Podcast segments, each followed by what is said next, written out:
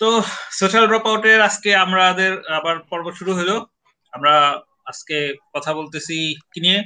আজকে আমরা কথা বলতেছি উপার্জন চিন্তা। বিষয়ে হ্যাঁ উপার্জন চিন্তা নিয়ে।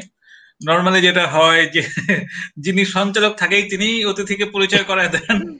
কিন্তু আমার এই বৈশিষ্ট্য হচ্ছে আমি অতিথি আমি প্রত্যেকদিন অনুষ্ঠান শুরু করি পরে সঞ্চালক আলোচনায় আসে। তো এটা হচ্ছে যে ওই ছোটবেলায় হ্যাঁ মানে আগে ওপেনিং করবে এরকম একটা ব্যাপার হয়ে গেছে। হ্যাঁ, এটা মনে হয় এটার সাথে লোকজন অভ্যস্ত হয়ে গেছে এতদিনে। অভ্যস্ত না হ্যাঁ। হলে নতুন করা হবে। আর দেখাই কয়জন এই যে ভিউ জিরো দেয়া হয়তো এখন ফেসবুকে শেয়ার দিলে দু একজন আসতে পারে। হ্যাঁ ফেসবুকে শেয়ার দিলে অনেকে আসবে কিন্তু আমি হচ্ছে গতদিন যেমন সর্বোচ্চ ভাই মনে আমাদের ভিউ ছিল পাঁচজন তা আমি হচ্ছে চারজন না পাঁচজন ইনবক্স করতাম যেন আদনান ভাই হাসান ভাই তো আমার একটা ফ্রেন্ড আপনারে ফলো করে তারে এই কয়েকজন ইনবক্স করছি তারাই ঢুকে দেখছে। তারপর আর কেউ দেখে না কারণ আর তো কেউ যায় না মানে এটা তো না জানাইলে ইউটিউবের লিঙ্ক এসে কে কয়জন দেখবে।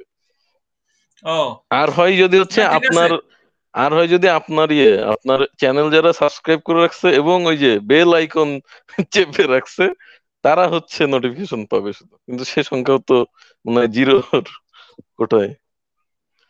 যাই হোক, তো আজকে আমাদের বিষয় হচ্ছে উপার্জন চিন্তা। আমার হচ্ছে যে আজকেই বাইরে হিমালয় ভাইকে হচ্ছে সকালে ইয়ে করছি যে গত সপ্তাহের আলোচনা জমে নাই, আড্ডা জমে নাই। তো ভাই আবার বলছে যে আড্ডা তো দই না, যে জমতে হবে। হ্যাঁ কথা সত্য, আড্ডা দই না, জমতে হবে। জমা দরকার নাই। আজকে মনে হয় উপার্জন চিন্তা নিয়ে কিছুটা ইয়ে হইতে পারে। দই দই বানানো যাইতে পারে জিনিসটারে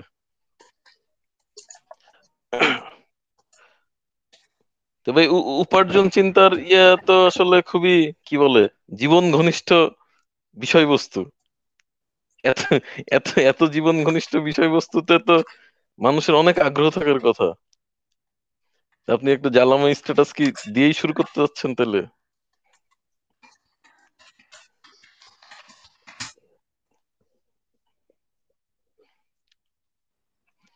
শেয়ার দিতেছেন ভাই ইয়েতে নাকি হ্যাঁ দিয়ে দিছি হ্যালো হ্যাঁ ভাই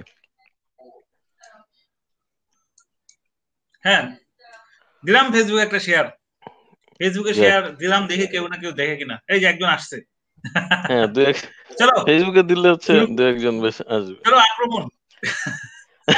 সেটাই আক্রমণ আমাদের আড্ডায় আক্রমণ করি। তো উপার্জন চিন্তাতে হচ্ছে আজকে না সকাল না দুপুরের দিকে যখন বিষয় দিচ্ছেন ভালো লাগছে।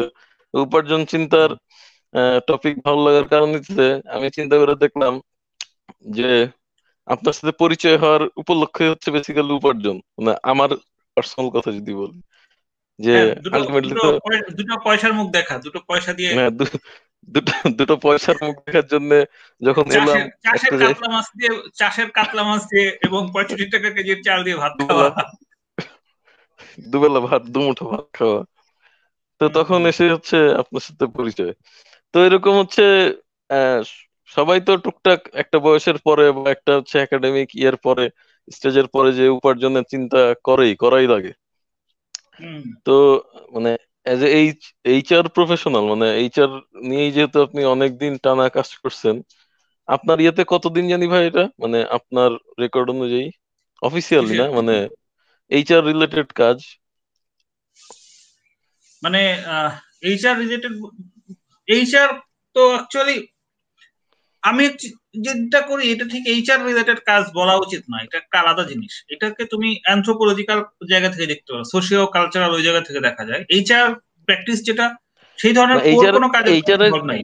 এই এইচআর এর পয়েন্টার এই জন্য বলতেছি ভাই মানে এই যে আমার মতন যারা উপার্জনের জন্য এসে আপনার সাথে পরিচয় বা আপনার যাদের সাথে পরিচিত হইতে হইছে সেই সেন্সে মানে এই অভিজ্ঞতা কত দিনের ও এটা তো সোহাগ সাহেবের সঙ্গে যতদিন ধরে কাজ করছি ওই কয়টা সোহাগ সাহেবের সঙ্গে কাজ করি টু থাউজেন্ড টেন থেকে টু থাউজেন্ড এইটিনের এপ্রিল পর্যন্ত।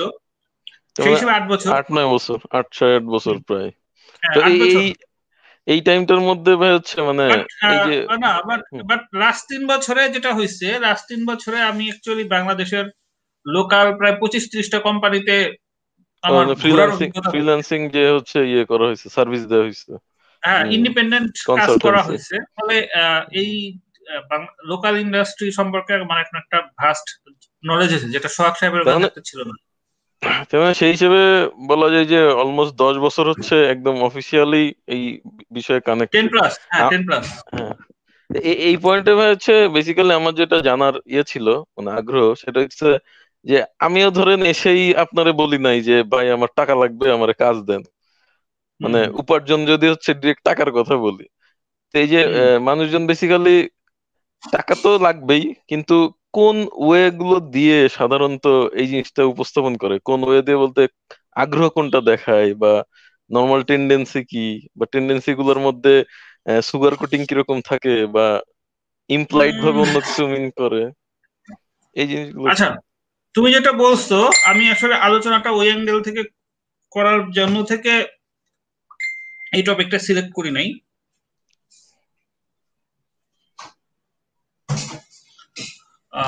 আমি সিলেক্ট করছি হলো যে মানুষের যে উপার্জন করতে হয় ওই ওই পয়েন্ট অফ ভিউ থেকে। তুমি যেটা বলছো সেটা হচ্ছে চাকরির জায়গা থেকে।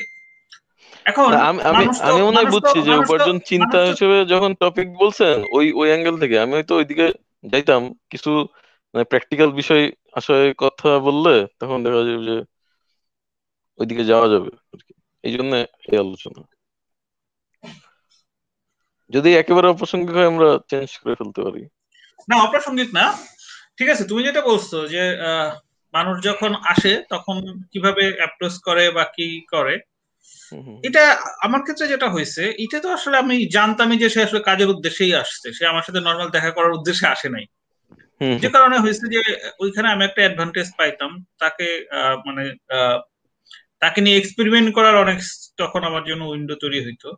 বরং এটা বলতে পারে যে কাকে দেখে মনে হইতো যে এই ছেলেটার মধ্যে জেদ আছে আর কাকে দেখে মনে হতো এই ছেলেটার মধ্যে জেদ নাই। ওইটা বলাটা ইজি হবে।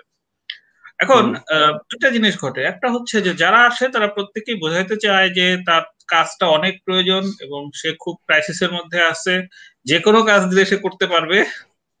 এবং তাকে শিখে নিলে সে সবকিছু করতে পারবে। খুব সুপার অবস্থা হয়। তো আমার পর্যবেক্ষণ বলে যে এটা আসলে বেশিরভাগ ক্ষেত্রেই সে ঝোঁকের বসে বলে।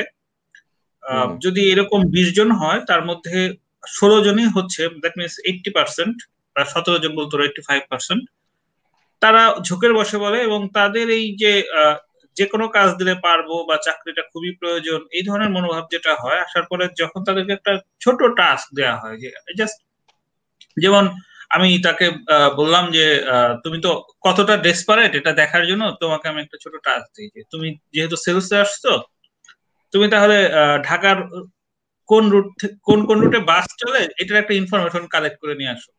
এবং এটার জন্য তোমার যা যা খরচ হবে, সেই খরচও আমি বহন করব।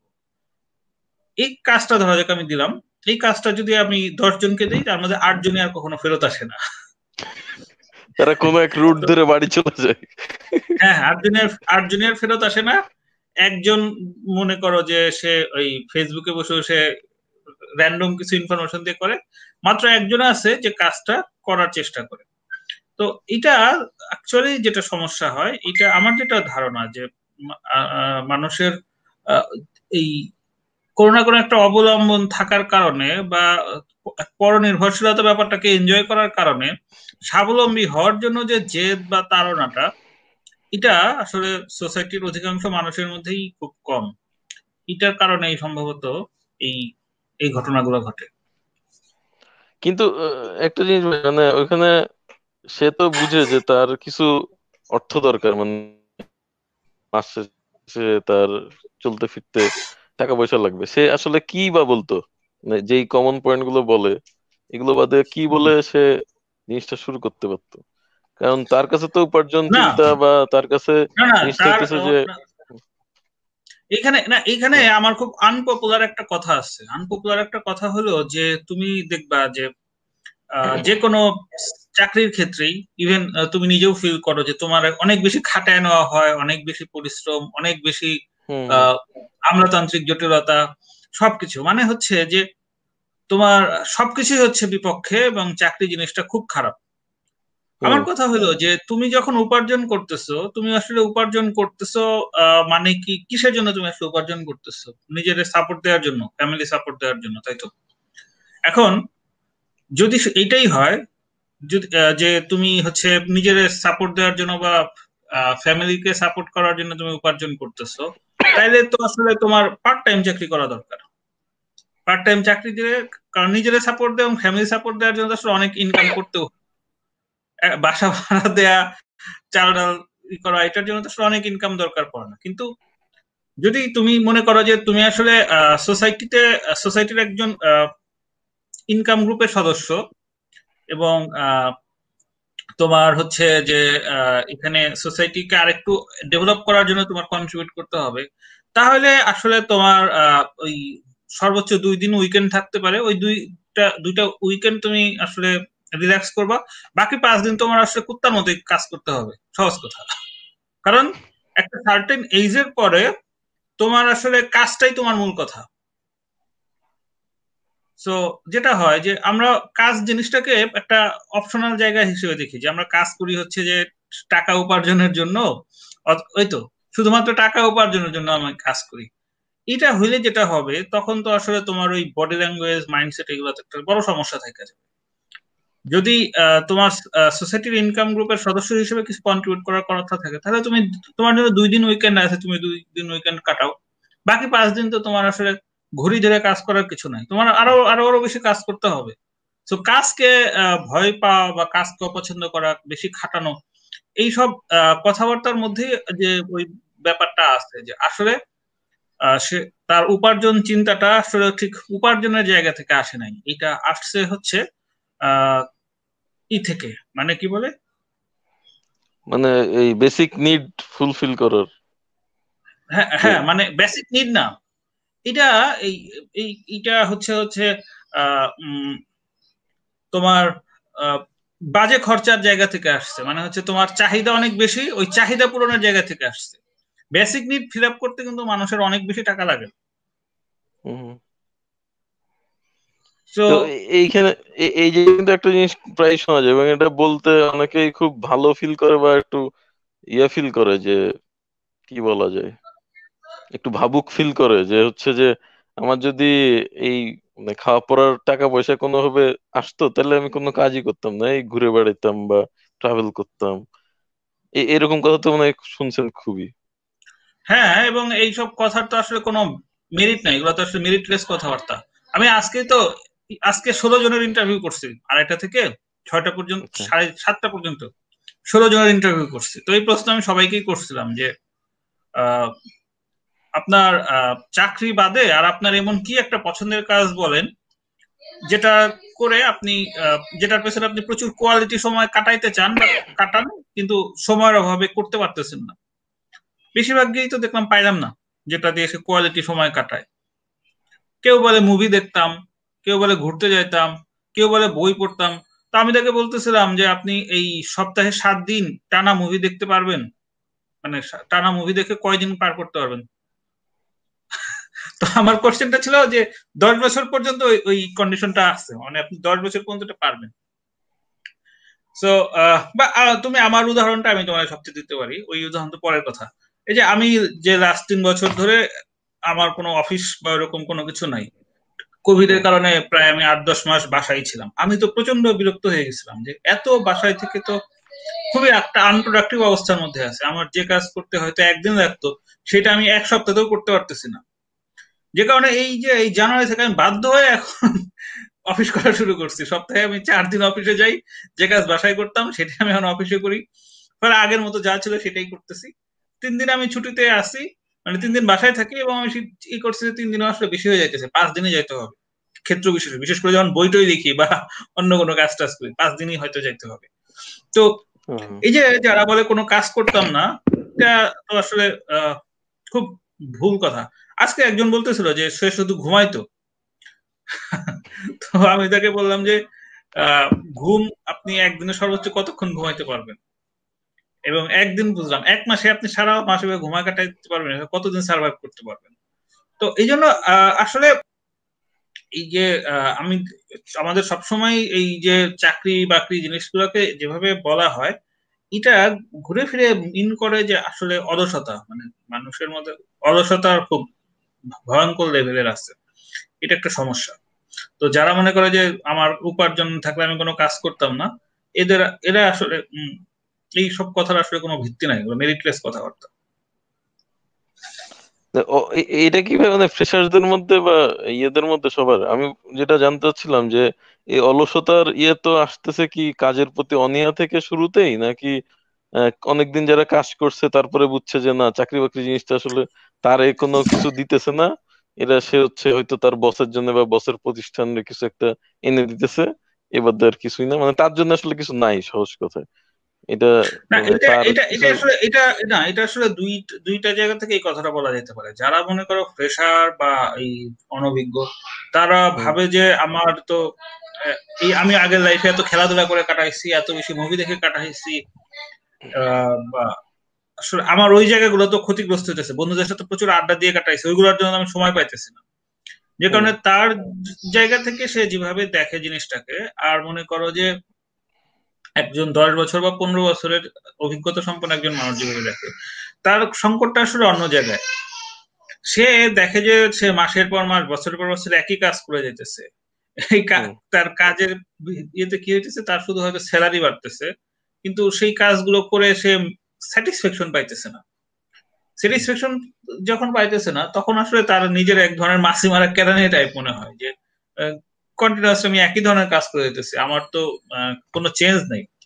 ওইটার কারণে তখন তার মধ্যে ফ্রাস্ট্রেশন গ্রো করে। যে কারণে দুইটা আসলে দুই ধরনের মাইন্ডসেটের থেকে এই কাজগুলো করে। না যে মানে বিশেষ করে পরের পার্টের যে যার কথা বললেন মানে যে ফ্রাস্ট্রেশন কাজ করে বা হচ্ছে তার কোনো স্যাটিসফ্যাকশন পায় না। স্যাটিসফ্যাকশনের খোঁজার ব্যাপারেও তো আমাদের তেমন আগ্রহ দেখা যায় না। মানে আমরা যে আমরা কোন ইয়েতে স্যাটিসফাই হই? বা যে আজকে যেমন ইন্টারভিউর কথা বললেন বেশিরভাগই যা বলছে আলটিমেট স্যাটিসফ্যাকশন তো তার তাতে থাকার কথা না। মানে এই যে মুভি দেখা বা ঘুমানো হোয়াট এভার যা বলছে এটা তো কারও স্যাটিসফ্যাকশন হওয়ার কথাও না আবার উচিত মনে হয় না কাইন্ড অফ না উচিত অনুচিত কথা বলতে পারব না কিন্তু সে হয়তো স্যাটিসফাইড না হ্যাঁ। তো মানে সেটাই বলছি যে এই স্যাটিসফ্যাকশন খোঁজার ব্যাপারেও কি তাহলে মানে আমাদের উপার্জন চিন্তার সাথে এর কোনো যোগসূত্র করা দরকার কিনা? তাইলে দেখা যাবে যে আমরা একটা ইকুইলিব্রিয়াম পয়েন্টে বা একটা আদর্শ ইয়েতে হ্যাঁ হ্যাঁ। এইখানে মানে মূল মূল সমস্যাটা হচ্ছে কি তোমার এই অভিযোজন ক্ষমতার সমস্যা। হুম।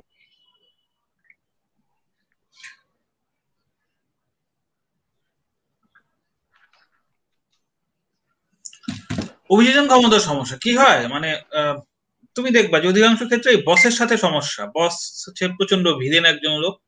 সে খারাপ বিহেভ করে সে ঝাড়ি মারে এই করে সেই করে। এখন বসের মাথায় আসলে যে পিকচারটা আছে সেটা তো আসলে তোমার মাথায় নাই। তার তার যে টার্গেট সেই টার্গেট তো আসলে তোমার নাই। তার টার্গেটটা তো আসলে তোমার মানে তার টার্গেট পূরণের জন্য তো আসলে তোমার ক্ষেত্রে করতে হবে।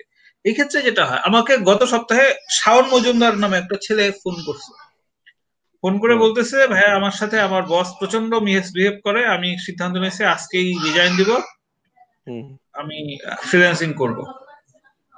তো আমি ওকে বললাম যে তুমি ফ্রিল্যান্সিং করব ভালো। তাহলে চাকরিতে ঢুকছিলা কেন? ও, তো ও আমাকে বলল যে আমি চাকরিতে ঢুকছিলাম, কারণ আমার মনে হয়েছিল যে একটা ইন্ডাস্ট্রিয়াল এনভায়রনমেন্টে থাকলে আমার মধ্যে একটা প্রফেশনাল অ্যাটিটিউড ডেভেলপ করবে, আমার স্কিলগুলো এবং আমার লার্নিং স্কোপ আরও বাড়বে। তো আমি বললাম, তাহলে চাকরি ছাড়তেছো কেন? বলতেছে, বস, খারাপ বিহেভ করে। তো আমি বললাম যে, তাহলে যদি এইটাই হয় যে বস খারাপ বিহেভ করে, বস খারাপ বিহেভ করে, কিন্তু এইটা বাদ দিয়ে বাদ বাকি যে জিনিসগুলো যে তুমি একটা ইন্ডাস্ট্রিয়াল এক্সপিরিয়েন্স দেখেছ তোমার প্রফেশনাল কিছু স্কিল ডেভেলপ করা, সেইগুলা কি তুমি কি করবা? মানে ফ্রিল্যান্সিং করে সেটা হবে? বলতেছে যে সেটা তো হবে না। বললাম, তাহলে তুমি যে জিনিসটা চাচ্ছ সেটার জন্য যদি তোমার একটা স্যাক্রিফাইস করতে হয়, তোমার স্যাক্রিফাইস কি? তুমি স্যাক্রিফাইস করতেছো শুধুমাত্র যে তুমি সময় দিচ্ছ এটাই তোমার স্যাক্রিফাইস সময় তো তুমি যে কোনো কিছু করলেও দেওয়া লাগবে। ফ্রিল্যান্সিং করলেও সময় দেওয়া লাগবে, এখন চাকরি করতেছো সেটাও দেওয়া লাগছে সময় দেওয়া এটা তো কোনো স্যাক্রিফাইস হতে পারে না। স্যাক্রিফাইস হলো যে তুমি তোমার মানে কমফোর্টকে চ্যালেঞ্জ জানায়, নিজের নিজের ভালো লাগাকে চ্যালেঞ্জ জানায়, তারপরে তুমি অ্যাডজাস্ট করতেছো। এই ধরনের কোনো কিছু করলে সেটা স্যাক্রিফাইস তো সেক্ষেত্রে যদি তোমার এটা হয় যে তুমি, তোমার এই বসকে ভালো লাগতেছে না, তুমি অন্য কোনো চাকরি খুঁজো, কিন্তু চাকরি ছাড়বে কেন? তুমি অন্য কোনো অন্য কোনো কোম্পানিতে সিভি ড্রপ করো সিভি ড্রপ করে ওই কোম্পানিতে যাওয়ার চেষ্টা করো, কিন্তু তুমি চাকরি কেন ছেড়ে দিবা? এটা তো কোনো কথা হতে পারে না। তাহলে তো আসলে তোমার কোনো স্যাক্রিফাইস হইল না, বা যে উদ্দেশ্যে তুমি চাকরিতে ঢুকছিলে সেটাও হইল না। তাহলে আসলে দিন শেষে তোমার প্রাপ্তিটা কি হইল? এই যে তোমার খারাপ বস তোমাকে ঝাড়ি মারতেছে, তোমার সাথে মিসবিহেভ করতেছে, তুমি এইটার সাথেও যদি অ্যাডজাস্ট করার চেষ্টা করো, এটা দুই বছর পরে তোমার জন্য এটা একটা তোমার ক্যারেক্টারিস্টিক্স ডেভেলপমেন্টের ক্ষেত্রে অনেক বড় হেল্প করবে। কারণ তুমি কন্টিনিউসলি একটা নেগেটিভ ফিডব্যাক নিয়ে নিয়ে সেটার এগেনস্ট থেকে তুমি নিজের সেট করার চেষ্টা করতেছো। তো এটা তোমার মেন্টাল ডেভেলপমেন্ট এবং তোমার ওভারঅল বৈশিষ্ট্যগত ডেভেলপমেন্ট দুটাতেই তোমার অনেক বেশি হেল্প করবে। যদি একেবারেই অ্যাডজাস্ট করতে না, তুমি চাকরি খুঁজো, কিন্তু চাকরি ছেড়ে দেওয়া কেন? চাকরি চেঞ্জ করা আর চাকরি ছেড়ে দেওয়া দুটো তো এক ব্যাপার না।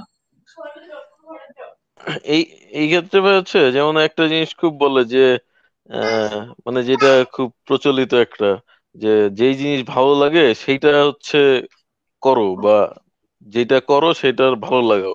মানে এরকম কিছু কথা আছে না? যে মানে এখন ওই যে স্যাটিসফ্যাকশন তো সেটাতে আসবে যেটা ভালো লাগে। এখন হচ্ছে যদি আলটিমেটলি উপার্জন যেটা দিয়ে করতে হইতেছে সেটাই যদি হচ্ছে মানে ভালো না লাগানো যায় তাহলে তো স্যাটিসফ্যাকশন আসবে না। মানে এটা কি তাহলে জোর করে ভালো লাগাতে হবে এরকম? মানে না না না দিনের বেশি কথা আছে তো কথা আছে তো। মানে আমি তো বললাম আমি তো প্রায় এই যে তার কি ভালো লাগে এই বিষয়ে তো আমার বিশাল রিসার্চ করা আছে। আমি তো এই ব্যাপারে প্রায় তিনশো চারশো মানুষের সাথে কথা বলছি। সেটা জব পারপাসে হোক বা জবের বাইরে হোক। মানে আমার সুনির্দিষ্ট কিছু পয়েন্ট আছে যেগুলো আমি প্রচুর মানুষের সাথে কথা বলি। একটা হচ্ছে জীবন থেকে তার প্রত্যাশা কি? জীবন থেকে তার অ্যাচিভমেন্ট কি? জীবনে তার স্বপ্ন কি? বা ধরো তার ব্যর্থতা কি? কি সে পছন্দ করে? কি সে একেবারে অপছন্দ করে? এই ধরনের কিছু জিনিসপত্র নিয়ে আমি প্রচুর কথা বলে সাথে তুমি জানোই। তোমার সাথে তো ইভেন তোমার সাথেও আমি এসব ব্যাপারে কথা বলছি। তো এটাতে দেখতো আমি দেখলাম যে ধরো আমি যদি চারশো জনের সাথে কথা বলি তাহলে এর মধ্যে তিনশো জনের বেশি মানুষই মানে বলে যে সে অনেক কিছু পছন্দ করে বাট সেই পছন্দ করার পেছনে তার স্যাক্রিফাইস কি জিজ্ঞেস করে কোনো স্যাক্রিফাইস নাই অ্যাকচুয়ালি তো যে পছন্দের পেছনে আসলে স্যাক্রিফাইস নাই সেটা তো আসলে ঠিক পছন্দ না। যে কারণে এই যে সোসাইটির সেভেন্টি থেকে এইটি পার্সেন্ট মানুষেরই সুনির্দিষ্ট কোনো পছন্দ নাই। তাদের কিছু পার্টিকুলার জিনিসে ইন্টারেস্ট আছে এবং সেই ইন্টারেস্টগুলো হচ্ছে অপশনাল যে যদি আমার সময় এফোর্ড করতে পারে আমার কমফোর্ট এফোর্ড করতে পারে তাহলে সেগুলোতে আমি এঙ্গেজ হব অন্যথায় না। কিন্তু সেই পছন্দটাকে খুব স্ট্রংলি হোল্ড করার জন্য যে ধরনের স্যাক্রিফাইস থাকতে হয়, সেই স্যাক্রিফাইস করার জন্য যে মেন্টালিটি সেটা তো আসলে নাই, কারণ সেটা খুব কঠিন ব্যাপার। এই কারণে এই যে পছন্দ, অপছন্দ, এটা হচ্ছে খুব বাজে কথা। তোমার যেহেতু তুমি কোনো স্যাক্রিফাইস করতে পারবা না এবং তোমার কোনো স্ট্রং পছন্দ নাই, সেক্ষেত্রে যেটা হয়েছে, তুমি হচ্ছে আসলে পানির মতো তর, যখন যে পাত্রে রাখা হয়, সেই পাত্রে রাখার ধারণ করা একজন মানুষ। তো তুমি সেটা করো। যে কাজটা করতেছো, সেই কাজটাই তাদের সবচেয়ে ভালো লাগার চেষ্টা করো। তাইলেই তো হয়। তুমি গান গাওয়া পছন্দ করো। তাহলে তুমি এখন যদি সিদ্ধান্ত নাও যে তুমি গান দিয়েই তোমার সারা জীবন কাটাইয়া দিবা, তাহলে তুমি সেইভাবে প্ল্যান করতে হবে যে গান দিয়ে আমার সারা জীবন কাটাতে হবে সেটা যে সহজে পারব না, সেটা নিশ্চিত। কারণ গানের মার্কেট নাই গান থেকে মানি কীভাবে আসবে সেটাও আমি জানি না। তাহলে আমার দিনের পর দিন নাকা থাকা লাগতে পারে। অনেকদিন আমার বাড়ি ভাড়া দেওয়া লাগতে হইতে পারে না। মানুষের কাছে ধার কর্য করে খুব অসম্মানের জীবন কাটাইতে হইতে পারে। অনেক কিছু হইতে পারে। তারপরেও আমি গান নিয়ে থাকব। সেটা তো হবে না। তাইলে আর কি পছন্দ হলো? না, এই যে স্যাক্রিফাইসের কথা যেটা বললেন মানে এটা সবাই এটাই ফিল করে না এখন? মানে সবাই বলতে আর কি, বেশিরভাগ মানুষের কথাই বলতে যে, আমি যে যে আমার মনের বিরুদ্ধে সারাটা দিন এক জায়গায় কাজ করতেছি এটাই তো আমার বড় স্যাক্রিফাইস না তুমি মনের বিরুদ্ধে করবা কেন? আমার কথা তো সেটাই যে মনের বিরুদ্ধে তুমি করবা কেন? তোমার করার দরকার নাই কই রই না। এটা তো কোনো স্যাক্রিফাইস না। মানে মনের বিরুদ্ধে করতেছি এটা কীভাবে স্যাক্রিফাইস হলো? তুমি সেটা পিছনে অ্যাওয়ার্ড পাচ্ছ না? তুমি মনের বিরুদ্ধে মনের বিরুদ্ধে করতেছো তারপরে তো মাস শেষে ঠিকই বেতন বেতন তো দুশো টাকা কম দিবা না। বেতন দিতেছে বলেই তো করতেছি। কিন্তু তো না না তাইলে তোমার মনের বিরুদ্ধে করতে হবে কেন? তাইলে তুমি ওইটা ওইটা মানে যেহেতু তোমার মনে সুনির্দিষ্ট কেউ নাই যেহেতু তোমার সুনির্দিষ্ট কোনো প্রেম নাই তাহলে তুমি যার সাথে সময় কাটাচ্ছ তাকে ভালোবাসার চেষ্টা করো। আর যদি সুনির্দিষ্ট প্রেম থাকে তাহলে যার প্রতি প্রেম তার জন্য স্যাক্রিফাইস করো। জিনিসটা তো সেইটা। এখন তুমি জোর করে বলতেছো যে না আমার মনের বিরুদ্ধে করতেছো। আরে ভাই তোমার মনের মনের মধ্যে তো কিছু নাই তাহলে মনের মধ্যে করতেছো নাকি মানে এই যে মানে স্যাক্রিফাইসের কথা যেটা বলছেন না এটা তো খুব বাজওয়ার্ড মানে বাজওয়ার্ড বলতে এগুলো তো খুব মানে চলে আর কি। যে হচ্ছে যে লাইফে স্যাক্রিফাইস থাকা লাগবে বা হচ্ছে অনেক কষ্ট করতে হবে। কষ্ট করলে কেষ্ট মেলে না না লাইফে স্যাক্রিফাইস করতে হবে লাইফে স্যাক্রিফাইস করতে হবে আমি কিন্তু সেটা বলি নাই। আমি বলছি যে তোমার যদি সত্যিকারের কোনো কিছু পছন্দ থাকে সেটা ততক্ষণ পর্যন্ত পছন্দ বলা যাবে না যেটার জন্য তুমি আসলে তোমার কোন একটা বড় অপরচুনিটি অথবা এর চাইতে মানে তুমি এর চাইতে বেটার কিছু থাকা সত্ত্বেও তুমি সেইটা আঁকড়ে ধরে আসো এরকম কোনো ঘটনা না ঘটলে আসলে বলা যাবে না যে তুমি এটা আসলে সত্যিকার পছন্দ করতে। মানে যে আচ্ছা। মানে ধরো তুমি তুমি অনেক ভালো স্টুডেন্ট তুমি খুব ভালো স্টুডেন্ট বা তুমি খুব ভালো ব্যাটসম্যান তুমি মাঠেই নামলো না। তুমি ভালো ব্যাটসম্যান আমার আগে সেটা বলো। কিন্তু আমার তো ভালো আমার আমার তো ভালো ব্যাট করতে ইচ্ছা করে কিন্তু আমার তো ধরেন যে আমার কাজ হইতেছে স্কোর ইয়ে করা মানে স্কোরিং করা। আমার তো ব্যাটিং এর সুযোগই নাই। তাহলে তুমি ভালো ব্যাটসম্যান মানে আগে তো তোমার আগে ব্যাটসম্যান হইতে হবে। আগে ব্যাটসম্যান হইতে হবে তারপর না তোমার ভালো তুমি স্কোরার তুমি তো ব্যাটসম্যানই না। সেটাই বলছি যে তুমি একজন ভালো স্কোরার হইতে পারো অথবা একটা খারাপ স্কোরার হইতে পারো কিন্তু তুমি ব্যাটসম্যান না তো। হ্যাঁ মানে আমাদের তাহলে বেসিক্যালি যেটা থাকে যে অন্তত যেই লেভেলে এসে আমাদের এইগুলো চুজ করার মতো নিয়ে হয় সেই সময় আসলে মানে যেই বয়সের কথা বলছি যেই বয়সে চুজ করার মতো একটা জ্ঞান বুদ্ধি আসে সেই সময় একটা বড় ধরনের মানে ঘাটতি হয়ে যায় মনে হয় যে এই বিষয়ে নলেজ বা গাইডেন্স হোয়াটএভার বা নিজের উপলব্ধি। না না শোনো গাইডেন্সটা আসলে একটা খুব মিডিওক্রিটিক শব্দ। গাইডেন্সটা তারই লাগে যার আসলে নিজস্ব চিন্তা করার কোনো ক্ষমতা নাই।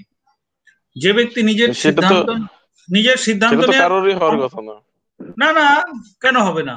মানে যারা মানে এমন তো না যে পৃথিবীতে কেউ স্ট্রাগল করতেছে না পৃথিবীতে কেউ স্যাক্রিফাইস করতেছে না। পৃথিবীতে এরকম দৃষ্টান্ত তো বেশি যে ভালো লাগার কাজ করতে গিয়ে সারা জীবন ব্যর্থ হয়ে গেছে এটাই তো বেশি। এবং কথা বলছি না। আমি বলছি ভাই যে মানে ধরেন যে যারা বিক কি বলে মস্তিষ্ক যারা আর কি পাগল সহজ কথায় বা যাদের হচ্ছে বুদ্ধি প্রতিবন্ধী যদি বলি এরা বাদে তো সবারই চিন্তা ভাবনা করার ক্ষমতা আছে। আছে তো কিন্তু এই যে হ্যাঁ। বললাম যে তুমি অনেক বেশি কন্ট্রোল তুমি কন্ট্রোল কি? তুমি ভাবতেছো যে আমার বন্ধুরা আমারে কি বলবে আমার আত্মীয় কি বলবে আমার ফ্যামিলি আমারে কি বলবে? তার মানে কি আলটিমেটলি তুমি অনেক জায়গায় বাধা না? সো কি হইতেছে? তখন আমি দোষ দিতেছি কি আমি ফ্যামিলির কথা চিন্তা করে করতে পারলাম না। আরে ভাই ফ্যামিলির কথা চিন্তা করে করতে পারলাম না। ফ্যামিলির কথা তুমি যেটা করবা তুমি তো না খায় থাকবে না। যদি না খায় থাকো তোমার ফ্যামিলিও না খায় থাকবে। ফ্যামিলি মানে জিনিসটা আসলে কি? ফ্যামিলি মানে তুমি কি ফ্যামিলি আমি কবে জানি এই যে আমার রিসেন্ট বইতে আমি একটা ইন্টারেস্টিং কথা লিখছি যে ফ্যামিলির কাছে তুমি হচ্ছে চাহিদা পূরণের যন্ত্র প্রত্যাশা পূরণের প্রত্যাশা পূরণ আর হচ্ছে সম্মান উৎপাদন। এই তিনটা জিনিসের যন্ত্র তুমি ফ্যামিলির কাছে। এছাড়া ফ্যামিলির কাছে আসলে তোমার বিশেষ কোনো অবদান এই যে লাস্ট লাস্ট দশ পনেরো সেকেন্ড ইয়ে হয়ে গেছে আবার বলেন যে বইতে কি দিছেন ওইটুকু আবার মানে আমি বলতেছিলাম ফ্যামিলির সাথে ফ্যামিলির সাথে তোমার বোঝাপড়াটা বা চুক্তিটা আসলে কোথায়? ফ্যামিলির সাথে তোমার বোঝাপড়া বা চুক্তিটা হচ্ছে তুমি তার প্রত্যাশা পূরণ করবা তারপর হচ্ছে তুমি তার চাহিদা আর যোগান দিবা আর হচ্ছে তুমি তার জন্য সম্মান বয়ে আনবা।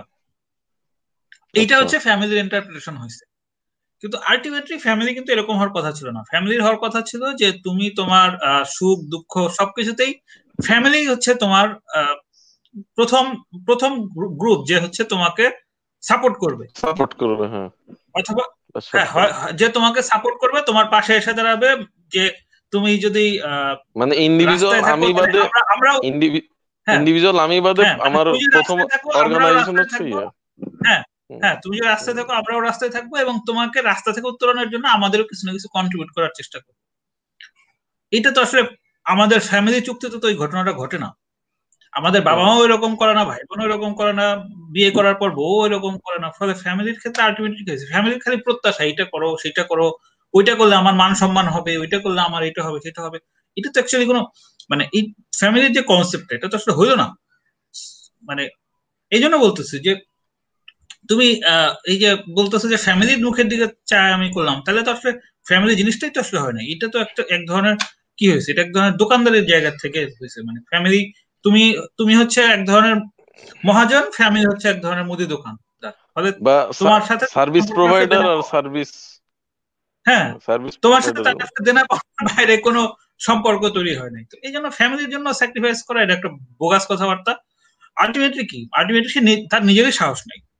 আলটিমেটলি সে নিজেই ওইটা করার মতো সাহস রাখে না। সে ভাবে যে এটা পারব কিনা এত কষ্ট সহ্য করতে পারব কিনা এই সবকিছু মিলে আসতে পারে না।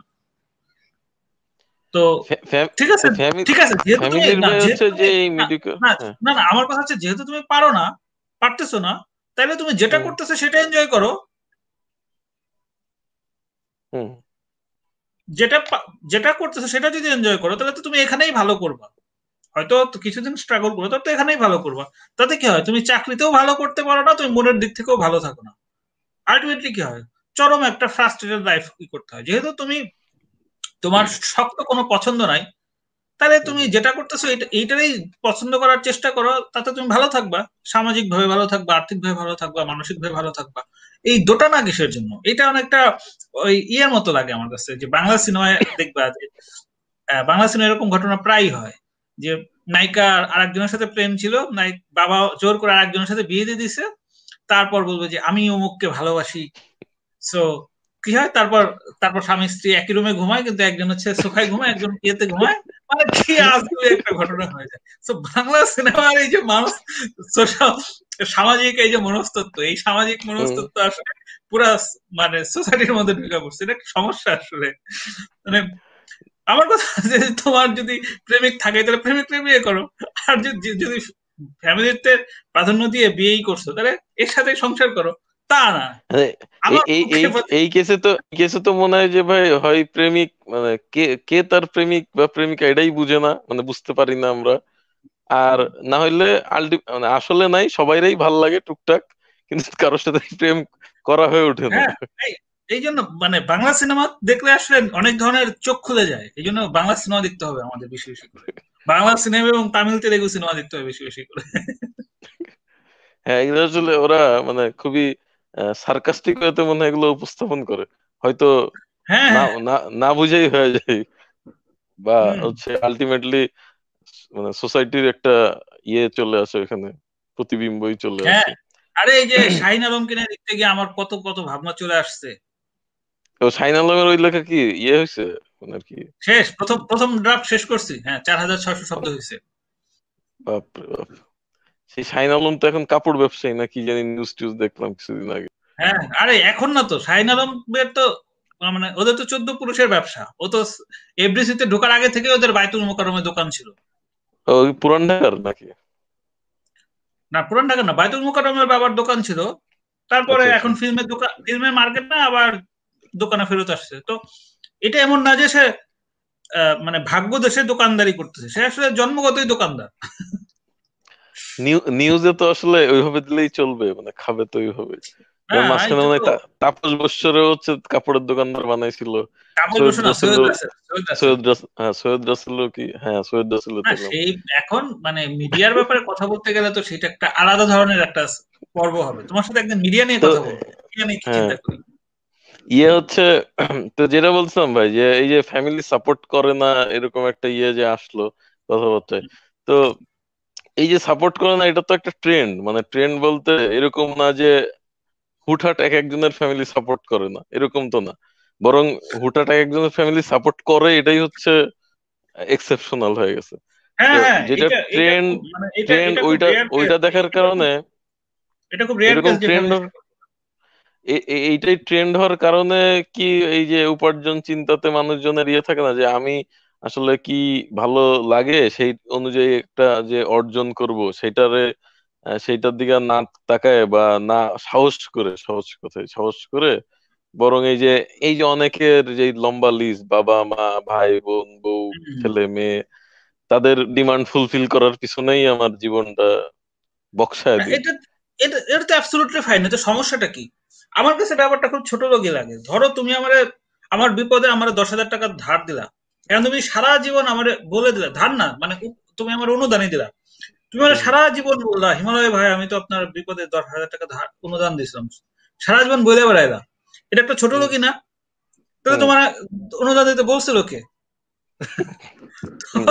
এই যে এই ব্যাপারটা যে ফ্যামিলির কারণে আমি স্যাক্রিফাইস করলাম ফ্যামিলির কারণে স্যাক্রিফাইস করলাম আরে বাবা তোমার যদি এতই মনে হয় মানে যদি বারবার এটা মনেই হয় যে ফ্যামিলির কারণে স্যাক্রিফাইস করলাম তাহলে তুমি করছ কেন? এটা তো ছোট লোকই। যদি করছ সেটা বলার কি আছে? মানে সেটাই তো আসলে আসল ব্যাপার যে ধরো তুমি আমাকে হেল্প করছ এটা তো তুমি আমাকে হেল্প করছ এটা তো অনেক বড় ব্যাপার। এটা তো বারবার মানে মনে করে দিলে তো সেই হেল্পটার হেল্প থাকব না। সেটা ধরে জুলুম হয়ে গেল। হ্যাঁ মানে পরবর্তীতে আর্থিকভাবে সহায়তা করল কিন্তু মানসিক ভাবে অত্যাচার হয়ে গেল। না সেটাই। তুমি হেল্প করছ ঠিক আছে? সেটা তো তোমার অনেক বড় মনের পরিচয় যে তুমি আমাকে হেল্প করছ। যেখানে মানুষ পাঁচ টাকা কেউ দিতে চায় না তুমি আমাকে দশ হাজার টাকা দিয়ে হেল্প করছ বা এক লাখ টাকা দিয়ে হেল্প করছ হোয়াট এভার দ্য অ্যামাউন্ট এখন এটার জন্য তুমি যদি আমার সারা জীবন খালি মনে করে দাও ভাই আমি কিন্তু আপনার দশ হাজার টাকা দিয়ে হেল্প করছিলাম। তাহলে এটা তো ছোট লোকই হলো। তাহলে কি তুমি আমার হেল্প করছিলা এই নিজের বিজ্ঞাপনের জন্য? না কিসের জন্য হেল্প করছিলাম তুমি আমার ওই হেল্প না করলেও হয়তো কোনো না কোনো ভাবে আমি বেঁচে যাইতাম। কিন্তু এই হেল্প বারবার হেল্পের খোটা দিয়ে তুমি যে আমার সারা জীবনের জন্য মাইরা ফেললা আর কি হলো ঘটনাটা? তো এই মানে ফ্যামিলির জন্য স্যাক্রিফাইস করলাম ফ্যামিলির জন্য স্যাক্রিফাইস করলাম। এটা তো বারবার বলা মানে কি হলো ভাই? এটা তো ওই এক্সাক্ট ওই ঘটনাই ঘটতেছে। যদি স্যাক্রিফাইস করো ওকে গো অন তুমি স্যাক্রিফাইস করছ তুমি ফ্যামিলির একজন পারফেক্ট ফ্যামিলি ম্যান ওকে এখন তাহলে যেটা করছ এটাই কন্টিনিউ করো। এটাতেই তুমি আরও কীভাবে বেটার করতে পারো আরও কীভাবে ভালো করতে আরও কীভাবে আগাইতে পারো সেটা করো তাহলেই তো হয়। বারবার এই গান এটাও তো একটা সোশ্যাল সেন্টিমেন্ট না যে হচ্ছে এই যে যেমন এর একটা হচ্ছে আলটিমেট ইয়ে বলতে পারে যে বড় ছেলে নাটক ধরেন। এই তো দেখছেন তো বড় ছেলে নাটক। এটাও তো একই মানে সে যে তুমি তো জানো আমি টিভি দেখি না। আমি টিভিতে ক্রিকেট খেলা ছাড়া তো কিছুই দেখি না তুমি জানোই। না সেটা তো মানে টিভিতে দেখার কথা বলছি না ইউটিউব টিউটিউবে হচ্ছে টাইনে টিনে দেখছেন কিনা আর কি। তো এটা তো ওই একই মানে এটা তো অন্তত যেটুকু শুনছেন বড় ছেলে নিয়ে বা ওই সময় স্ট্যাটাস দেখছেন তাতে তো জানেনি যে জিনিস কি। হ্যাঁ তো ওই থিমে তো আসলে ওইটাই রিপ্রেজেন্ট করে এবং এটারে তো বেশ গ্লোরিফাইও করা হয় না যে সে আসলে ফ্যামিলির জন্য স্যাক্রিফাইস করছে। এটাই তার হচ্ছে তার জীবনের বড় বলতেছিলাম গতকাল একজনকে বলতেছিলাম যে আমার যদি ওইরকম কোনো সামর্থ্য হইতো বা যদি জানে না মানে নেক্সট জীবনে যদি কখনো হয় আমি মানে খুব সিরিয়াস লেভেলে একটা গবেষণা করাইতে চাই এবং এটার জন্য আমি খুব মানে ধরো লাখ টাকা কোটি টাকা খরচ করতে আমার আপত্তি নাই। সেটা হলো আমি কি একটা গ্রুপ অফ মাইক্রোবায়োলজিস্ট কে হায়ার করতে চাই যারা এই বাঙালি জাতির জেনেটিক কোড নিয়ে অ্যানালাইসিস করবে? আমার ধারণা এই বাঙালি জাতির জেনেটিক্যাল একটা বড় সমস্যা আছে। মানে একটা জাতি এত মানে এত লো চিন্তাধারা এত এত মিডিয়া মিডিয়া মিডিওক্রিটিক ভাবনা মিডিওক্রিটিক জীবনযাপন এটা হয় না বুঝছ? এটা একটা জিনগত সমস্যা আছে। এইটা এটা ধরেন যে একটা যেই পয়েন্টে বললাম সেই পয়েন্টে মনে হলো। আর কি কি বেসিক পয়েন্টে মনে হয়েছে যে জিনগত প্রবলেম যেমন হইতে পারে যে প্রত্যেকটা জায়গায় প্রত্যেকটা জায়গা তুমি ধরো কর্মক্ষেত্র ব্যবসা শিক্ষা বিনোদন খেলাধুলা প্রত্যেকটা জায়গায় প্রত্যেকটা জায়গায় এই সমস্যা। তো এটা আসলে জেনেটিক্যাল ছাড়া এটা সম্ভব না। এটা এটা শুধুমাত্র সোশ্যাল কালচারাল পলিটিক্যাল তুমি এটা ব্যাখ্যা করতে পারবে না। তো এটা মানে সিরিয়াসলি যদি মানে, মানে যদি ইভেন আমার সাথে যদি কখনো কোনো এরকম ধনী লোকের পরিচয় হয় বা তোমাদের সোহাগ সাহেবের সাথে যদি আমি আবার কখনো ডিসকাস করতে পারতাম আমি তাকে বলতাম যে ভাই আপনি কি করেন? আপনি দশ লাখ টাকা একটা ইনভেস্ট করেন। দশ লাখ টাকা ইনভেস্ট করে কিছু মাইক্রো বায়োলজিস্টকে দশ লাখ টাকা না দশ লাখ টাকা এই গবেষণা হবে না। পঞ্চাশ লাখ টাকা লাগবে। স্পন্সর টন্সর নিয়ে যেভাবেই হোক এই বাঙালি জাতির একটা জেনেটিক কোড অ্যানালাইসিস করেন এটা দরকার এই মাইক্রোবায়োলজিস্টটা তো যে বাঙালি হলে কি হবে তখন? মানে তো বাইরে হ্যাঁ। লাগবে মনে মানে মাইক্রোবায়োলজিস্টটাও কি বাঙালি হলে হবে? আরে ধুর অসম্ভব। বাঙালি পারবে আলটিমেটলি দেখা যাবে যে আবার ওই ওই হচ্ছে কি বলে বায়াসড রেজাল্টই বের হইতেছে। মানে এটা হচ্ছে যে সব পয়েন্টে তো বললেন ভাই মানে স্পেসিফিক ইয়ে হয়তো যদি নাও বলেন আমি ধারণা হওয়ার কারণ কি? সাপোজ এইখানে তো অনেক জায়গার মানুষজন আছে মানে জেনেটিক্যালি আছে এরকম তো না। কিছু হচ্ছে যে পাহাড়ের পাহাড়ি অঞ্চলে তারা আছে হচ্ছে হয়তো আমাদের সাথে মানে সাদৃশ্যই মিলে না। মানে বৈসাদৃশ্য আছে। তা বাদে তো সবাই হচ্ছে একই একই টাইপের এবং আমাদের পূর্বপুরুষ মোটামুটি এক এরিয়ার থেকে আসছে আসছে এরকমই তো দেখা যায়। মানে খুব মিক্স আছে বা এরকম তো না। মানে এটা ইয়ে মানে এটা এটা মানে তুমি আমার পয়েন্টটা আমি সম্ভবত তোমার ক্লিয়ার করতে পারি আমি বলছি যে সামগ্রিক ভাবেই মানে এই পাঁচশো বছর এক হাজার বছরের এই ইতিহাসে মানে বাঙালি জাতিটা এইরকম কেন? কিন্তু এইখানে হচ্ছে যে মানে সাপোজ তাহলে একটু উন্নত বা উন্নত চিন্তার কাদের ধরতেছেন?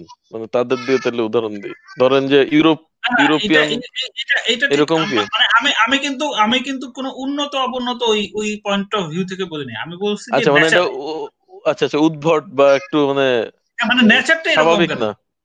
হ্যাঁ আচ্ছা, মানে নেচার আচ্ছা। এরকম কেন? উন্নত মানে অনুন্নত এটা তো এটা তো হচ্ছে একটা তোমার সাপেক্ষ ধারণা যে কোন একটা হ্যাঁ, হ্যাঁ, ওটা ঠিক আছে ওটা আসলে হ্যাঁ হ্যাঁ এটা ভুল ওয়ার্ডিং হইছে। এইটা হচ্ছে যে ধরলাম যে একটা সাধারণের আফ্রিকার কোন একটা দেশের এগেনস্টে তো উন্নতই তাই না? ওই রকম আর কি।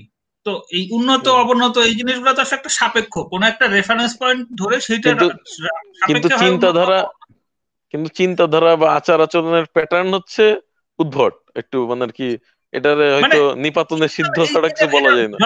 যথাযথ মানে যথাযথ ওয়ার্ডটা ঠিক উদ্ভট না এটা অস্বস্তিকর। আচ্ছা। এটা কি ভাই নিপাতনে সিদ্ধ হইতে পারে না কোনোভাবে? নিপাতন না না। আরে সায়েন্স এখন আরে কই গেলা তুমি?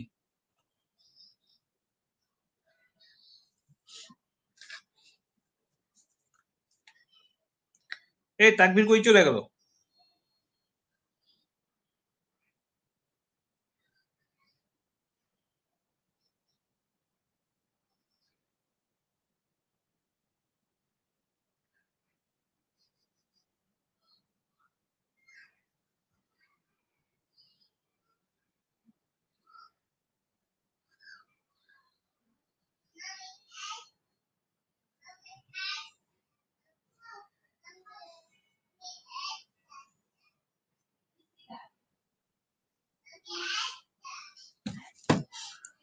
আরে, তাকবির কই চলে গেল? এ তাকবির, আলোচনা তো জমে উঠছিল, তুমি কই চলে গেলা?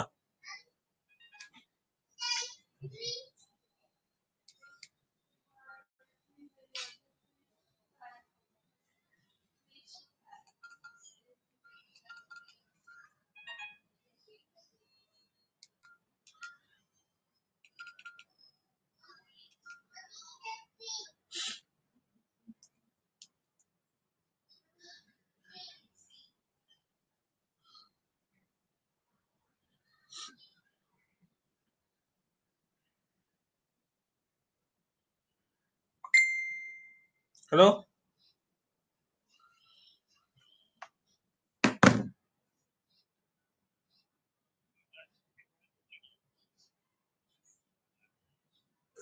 এ মিয়া কই কই গেলা তুমি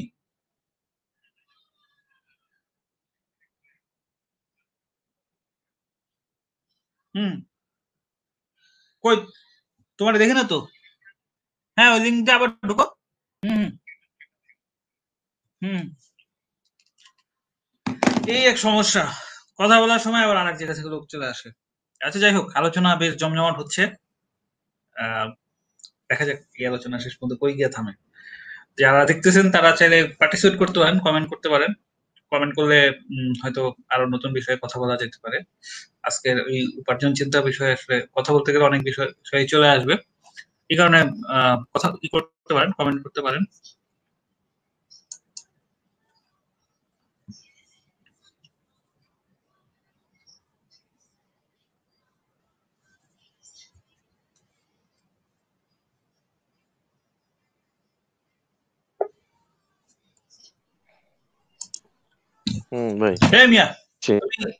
তুমি দেশ ও দশের এই গুরুত্বপূর্ণ সময় অফ করে পালায় গেল এটা তো হয় না। তা তো ঠিক।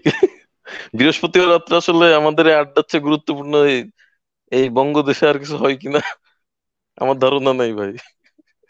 হ্যাঁ আমরা আমরা হাতি ঘোড়া জিরাফ যেখানে যা পাই সব মেরে ফেলব। সব মেরে ফেলব ইনশাল্লাহ ফোনে ফোন আসলো যাই হোক যাই হোক দুঃখিত আর কি। যদি কারোর আর কি ইন্টারাপশন হয়।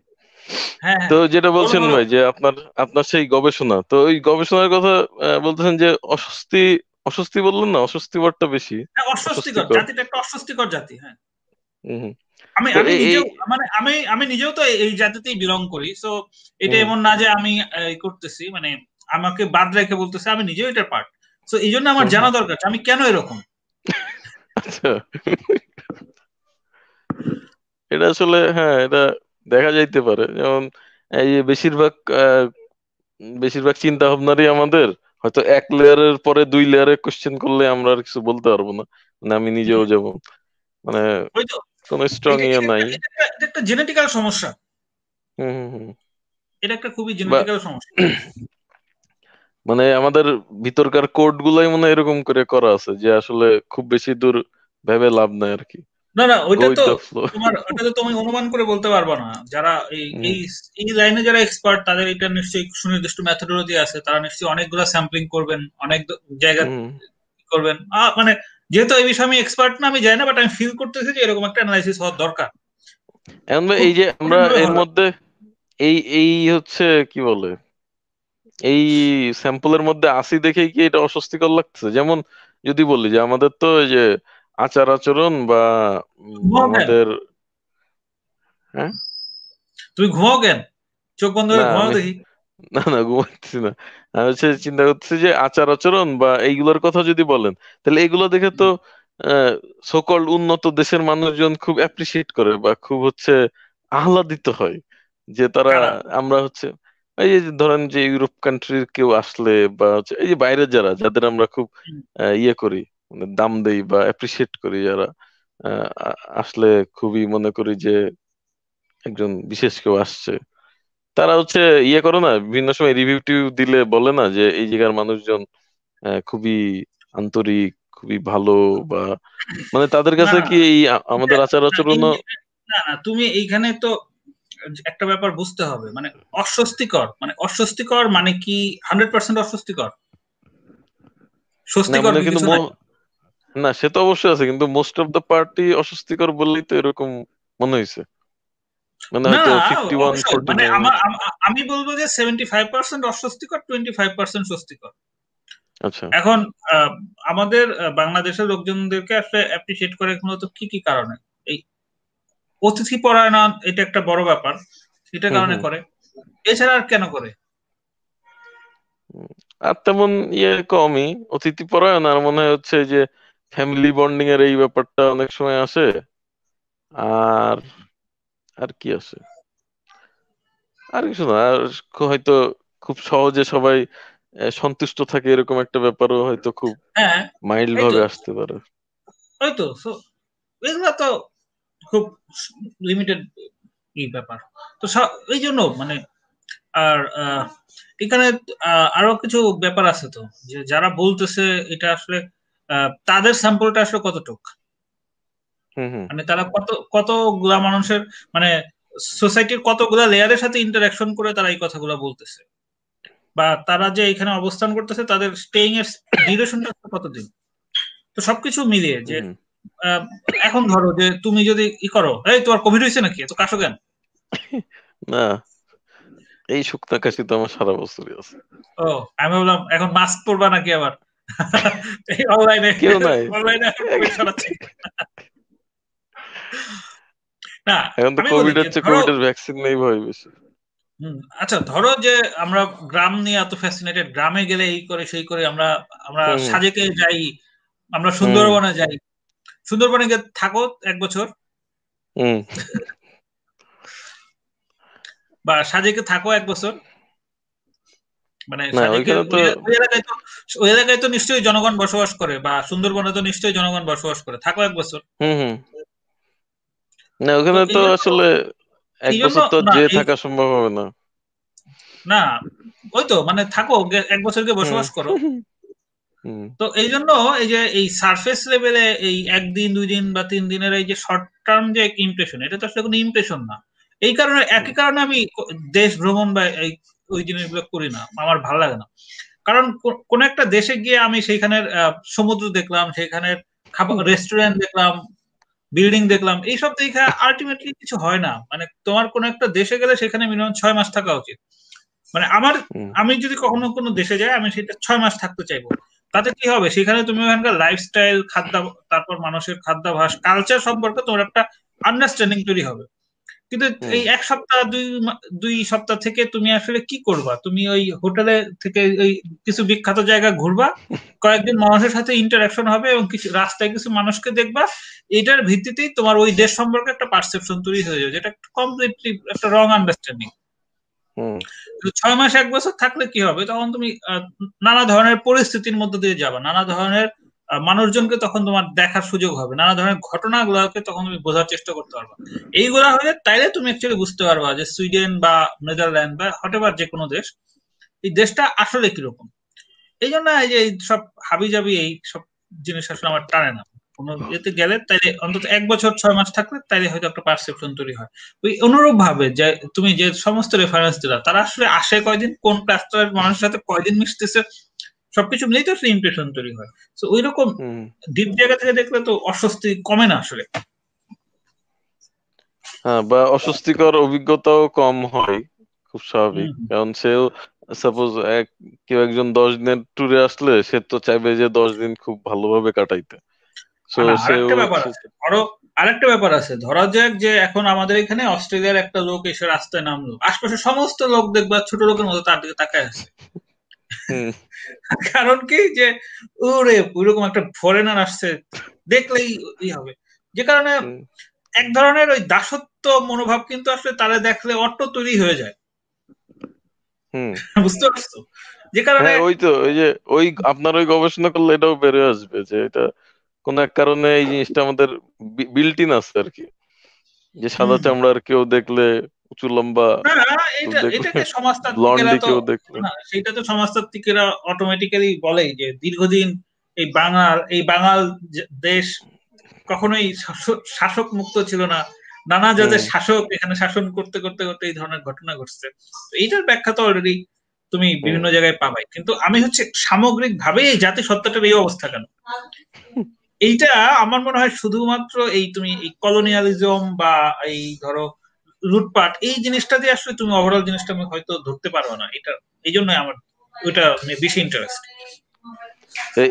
এটা পার্টিকুলার কি ভাই যে যেহেতু আপনি অবশ্য বাংলাদেশেই থাকছেন এইখানেই বড় হওয়া তো বাংলাদেশের ব্যাপারে বা বাঙালিদের ব্যাপারে মানে বাংলাদেশিদের ব্যাপারে এই ধারণা কিন্তু এটা কি আর কোথাও এটা ইয়ে নাই বা থাকতে পারে কিনা?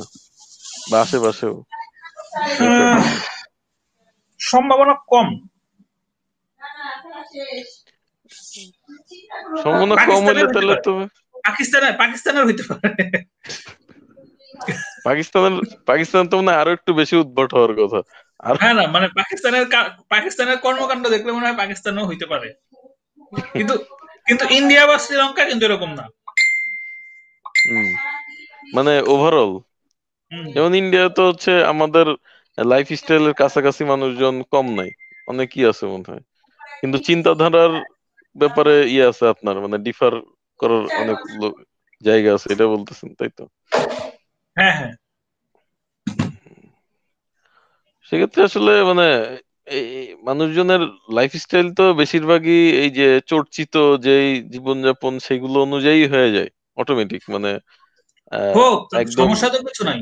আমার কথা হলো যে তুমি যে লাইফ লিড করতেছো সেটাকে তোমার মাইনে নিলে সমস্যাটা কি?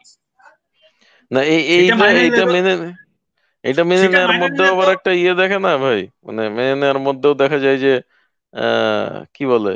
একটা ইয়ে কাজ করে হীনমন্যতা কাজ করে না না এটা এটা আসলে নিমক হারামে হইতেছে বুঝছ? মানে তুমি যার মাধ্যমে নিমক গ্রহণ করতেছো যে কাজটার মাধ্যমে তোমার পেটে ভাত জুটতেছে তোমার পোশাক জুটতেছে একটা ঝলমলে বাড়িতে থাকতেছো তুমি সেটারই অপছন্দ করতেছো। এটা নিমো খারাপই না? হ্যাঁ মানে তাই তো হয় কাইন্ড অফ হ্যাঁ তো অপছন্দ করতেছে। মানে সেই নেমোখারামিটারে হচ্ছে এই যে মানে এটা যে ভালো লাগতেছে না এইটাই এখন অ্যাপ্রিসিয়েশনের বিষয়। মানে এটা করা হচ্ছে। এই এই না এই অ্যাপ্রিসিয়েশন করে তো আসলে কি হইতেছে? মানে নিজেরা নিজেদের পিঠ চাপড়াইতেছে যে ওরে আমি তো বিশাল কিছু হইতে পারতাম শুধুমাত্র ওই ওই কারণে আমি হইতে পারলাম অথবা শুধুমাত্র হ্যাঁ। টাকা উপার্জনের জন্য আমি এত কিছু করতেছি। আরে ভাই টাকা তো তোমার উপার্জন করতে হবে। টাকা উপার্জন না করলে করবা কি তুমি? তোমার একটা ত্রিশ বছরের হামলা তোমার করার আছে কি? ইভেন ইভেন যারা এই যে এই যে গান গাইতেছে বই লিখতেছে এরাও তো টাকাই উপার্জন করতেছে। মানে এরা মহৎ কি কাজটা করতেছে? এই যে ধরো যে আমি আমার বই যদি দশ হাজার কপি বিক্রি হয় তাতে আমার মহত্বটা কি? দশ হাজার কপি বিক্রি আমি বেশি টাকা পাবো তাই না? আলটিমেটলি বিষয়টা তো সেটাই হইতেছে আমি তো টাকাই উপার্জন করতেছি। তাহলে দুনিয়াতে এমন কোন কাজ আছে যেটাতে তোমার আসলে টাকা উপার্জন হবে না? প্রত্যেকটা কাজ যেটাই করতেছো যেটাই তুমি সিরিয়াসলি করতেছো তোমার টাকাই উপার্জন করা লাগবে তাহলে টাকা উপার্জন এটাকে তো খারাপ ভাবে দেখার কি আছে? আলটিমেটলি ঘটনাটা কি হয়? ঘটনাটা হলো যে এই যে ঘুষ দেয়া মানে নিজের যতটুকু যোগ্যতা না তার চেয়ে বেশি এই পাম্পটি দিয়ে ফোলায় ফাঁপায় টাকা পয়সাই হয়। মানে টাকা উপার্জনের পদ্ধতিটা নৈতিক না থাকার কারণে হচ্ছে টাকা উপার্জন জিনিসটাকে তো খারাপ দেখায়। টাকা সমস্যাটা কি ভাই? তোমার তো উপার্জন মানে করাই লাগবে। মাস মানে ওই যে ব্যবসা জিনিসটা যেমন হচ্ছে ইয়ে ট্যাগ করা হয় মানে বাণিজ্য বা হ্যাঁ, ব্যবসা মানে প্রক্রিয়াটা নৈতিক না তো? মানে ধরো যে যে তুমি একটা কাজে গেছো, লাইনে দাঁড়াইতে হবে লাইনম্যানে দশ টাকা দিয়ে সামনে দাঁড়াইছো। প্রত্যেকটা জায়গায় ওই রকম এরকম অনৈতিকতার চর্চা হওয়ার কারণে যেটা হচ্ছে এই জন্য হচ্ছে টাকা জিনিসটার প্রতি এত ক্ষোভ, এত ঘৃণা। এছাড়া আর কিছু না। আমার মনে আমার কথা হচ্ছে যে তুমি যা করতেছো সেটাতে সেটাতে যদি তুমি অপছন্দ করো, তাহলে এই নিমক হারামিপনা করে তুমি যে যখন নিজের সামনে দাঁড়াও, তোমার খারাপ লাগে না? হুম তো লাগা উচিত। বা সবসময় একটা হচ্ছে মানে ডিসস্যাটিসফ্যাকশন কাজ করা উচিত। মানে কাজ করে হয়তো অনেকেরই কাজ করে যারা নিজেরা নিজে কোশ্চেন করে। কাজ করতে পারে যে আমি যে কাজটা করছি কাজটা আর অনেক বেটার হইতে পারতো। কাজটা আমার মন মতো হয়নি সেইটা নিয়ে ডিসস্যাটিসফ্যাকশন থাকা উচিত। কিন্তু যে আমি কাজটা করতেছি শুধুমাত্র টাকা উপার্জনের জন্য আরে তোমার কাজ করার দরকার কি? কাজ করো না। নিমো খারাপই করো। অবশ্যই মানে আমি তোমার অবশ্যই হচ্ছে বলো। হ্যাঁ মানে যে কোনো পয়েন্টে এসেই মানুষ যদি এটা রিয়েলাইজ করে তাহলে তখনই তারে তারে কোন দিকে স্টেপ আগানো দরকার তার নিজের জন্য? মানে সাপোজ সে ভালো লাগাইতে চাই আবার হচ্ছে যে টাকা উপার্জন তো দরকারই। সে যেটাতে টাকা উপার্জন করতেছে সে সেইটারই কীভাবে ভালো লাগানো যায় সেইটার জন্য সে প্রয়োজনে কোচিং করবে। প্রয়োজনে সেটার জন্য তোমরা কোচিং সেন্টার খুলো। যে কীভাবে আমার নিজের কাজটাকে আমার ভালো লাগানো যায়। এইটা হচ্ছে এই মানে এই দেশের কোচিং এর সবচেয়ে কঠিন জায়গা। এইখানে যদি কেউ কোচিং খুলতে পারে তাহলে সেটা হচ্ছে সত্যিকারের একটা সোশ্যাল কন্ট্রিবিউশন হবে যে লোকজন তার কাজকে ভালোবাসা শুরু করছে। আপনি কি আপনি কি হচ্ছে ইন দা মিন টাইম এরকম কোন কোর্স রেডি করে এখন এগুলো আলোচনা করতেছেন ভাই? না। ওইটা ওইটা হলে তো ওইটা ওইটা হলে কি আর আমার এই অবস্থা হয় নাকি? আমি মাটি কেটে খাই। আমি মাটি কেটে খাই তাতে আমার খারাপ লাগে না। মাটি কেটে খাই আমি জেনে শুনেই মাটি কেটে কাটতে নামছি সমস্যা নেই। না এখন তো অ্যাফিলিয়েটেড মার্কেটিং তো এরকম ভাবেই হবে। আমি শোনো শোনো আমারও তো অ্যাফিলিয়েটেড মার্কেটিং এর কিছু নাই। আমি যেটা মার্কেটিং এর জন্য সেটা আমি সরাসরি বলেই দিই যে ওইটার কোর্স ফি এত এই কোর্স করাচ্ছি ওইখানে কোনো মশলা করি না। আর যেটা এই এই জায়গায় তো নেমোখারামি টাইপের হচ্ছে ইয়ে করি আমরা মানে আচরণ করি মানে আমরা জিনিস একটা দেখাবো কিন্তু আসলে সেটা না। ও ইমপ্লাইড অন্য একটা জিনিস হচ্ছে ইয়ে করা হয় উপস্থাপন করা হয়। আমি নিজেই এখন কোচিং করতেছি বলতে পারো। আমি নিজেই এই এই বিভিন্ন জায়গায় ঘুরতেছি, বিভিন্ন জায়গায় লাথি খাচ্ছি, বিভিন্ন জায়গায় মানুষের কাছ থেকে ধর্ণা দিচ্ছি। এইসব করে করে আমি আসলে এখন নিজেই কোচিং করতেছি। এই কোচিং করে যদি কোনোদিন আমার মেরুদণ্ড সোজা হয়, তখন হয়তো আমি একটা কোচিং এরকম দিতে পারি, যেরকম করা দরকার। আলটিমেটলি সমস্যা হলে আমার এই সংগঠন চালানোর মতো দক্ষতা তৈরি হয় নাই। আমি একজন ইন্ডিভিজুয়ালের চাইতে বেশি কিছু না। আমি কি করতে পারি? মানুষের সাথে গল্প করতে পারি, গল্প করে সেটা অ্যানালাইসিস করতে পারি। কিন্তু সংগঠন চালানো, এটা একটা আলাদা দক্ষতা এবং যোগ্যতার ব্যাপার। সেটা আসলে আমার মধ্যে নাই। তো এই জন্য এই যে ধরো, তোমাদের মতো কিছু তরুণ যারা এই বিভিন্ন জায়গায় কাজ করে করে দক্ষতা অর্জন করছ, ম্যানেজমেন্টের যোগ্যতা অর্জন করতেছো, তারা এই ধরনের কোচিং খুললে আমি সেখানে কনসালটেন্ট হিসেবে কাজ বাগিয়ে নিব। কাজ বাগিয়ে নিয়ে কিছু পয়সা উপার্জন করব। সেটাই। আলটিমেটলি সবই উপার্জনের উদ্দেশ্যে। শুধু ভালো লাগাই নিতে হবে আর কি। না অবশ্যই উপার্জন করতে হবে তো। উপার্জন কেন করবা না তুমি? কম করো বেশি করো উপার্জন করতে হবে তো। আপনার মানে পার্সোনাল এক্সপিরিয়েন্সে এই যে ভালো লাগায় মানে নিজের কাজ ভালো লাগায় আবার ভালো উপার্জন করতেছে। এবং সে এটা নিয়ে খুব হ্যাপি এবং সে রিয়েলাইজও করে। মানে রিয়েলাইজ করেই করতেছে। থাকে না যে রিয়েলাইজ করতেছে না এমনি ভালো লাগে করতেছে আবার টাকাও কামাচ্ছে। এরকম না। সে বুঝে শুনেই করতেছে জিনিসটা। এরকম ইয়ে তো আছে নিশ্চয়ই এক্সাম্পল আছে। মানে তাদের সাথে ইয়ে কি?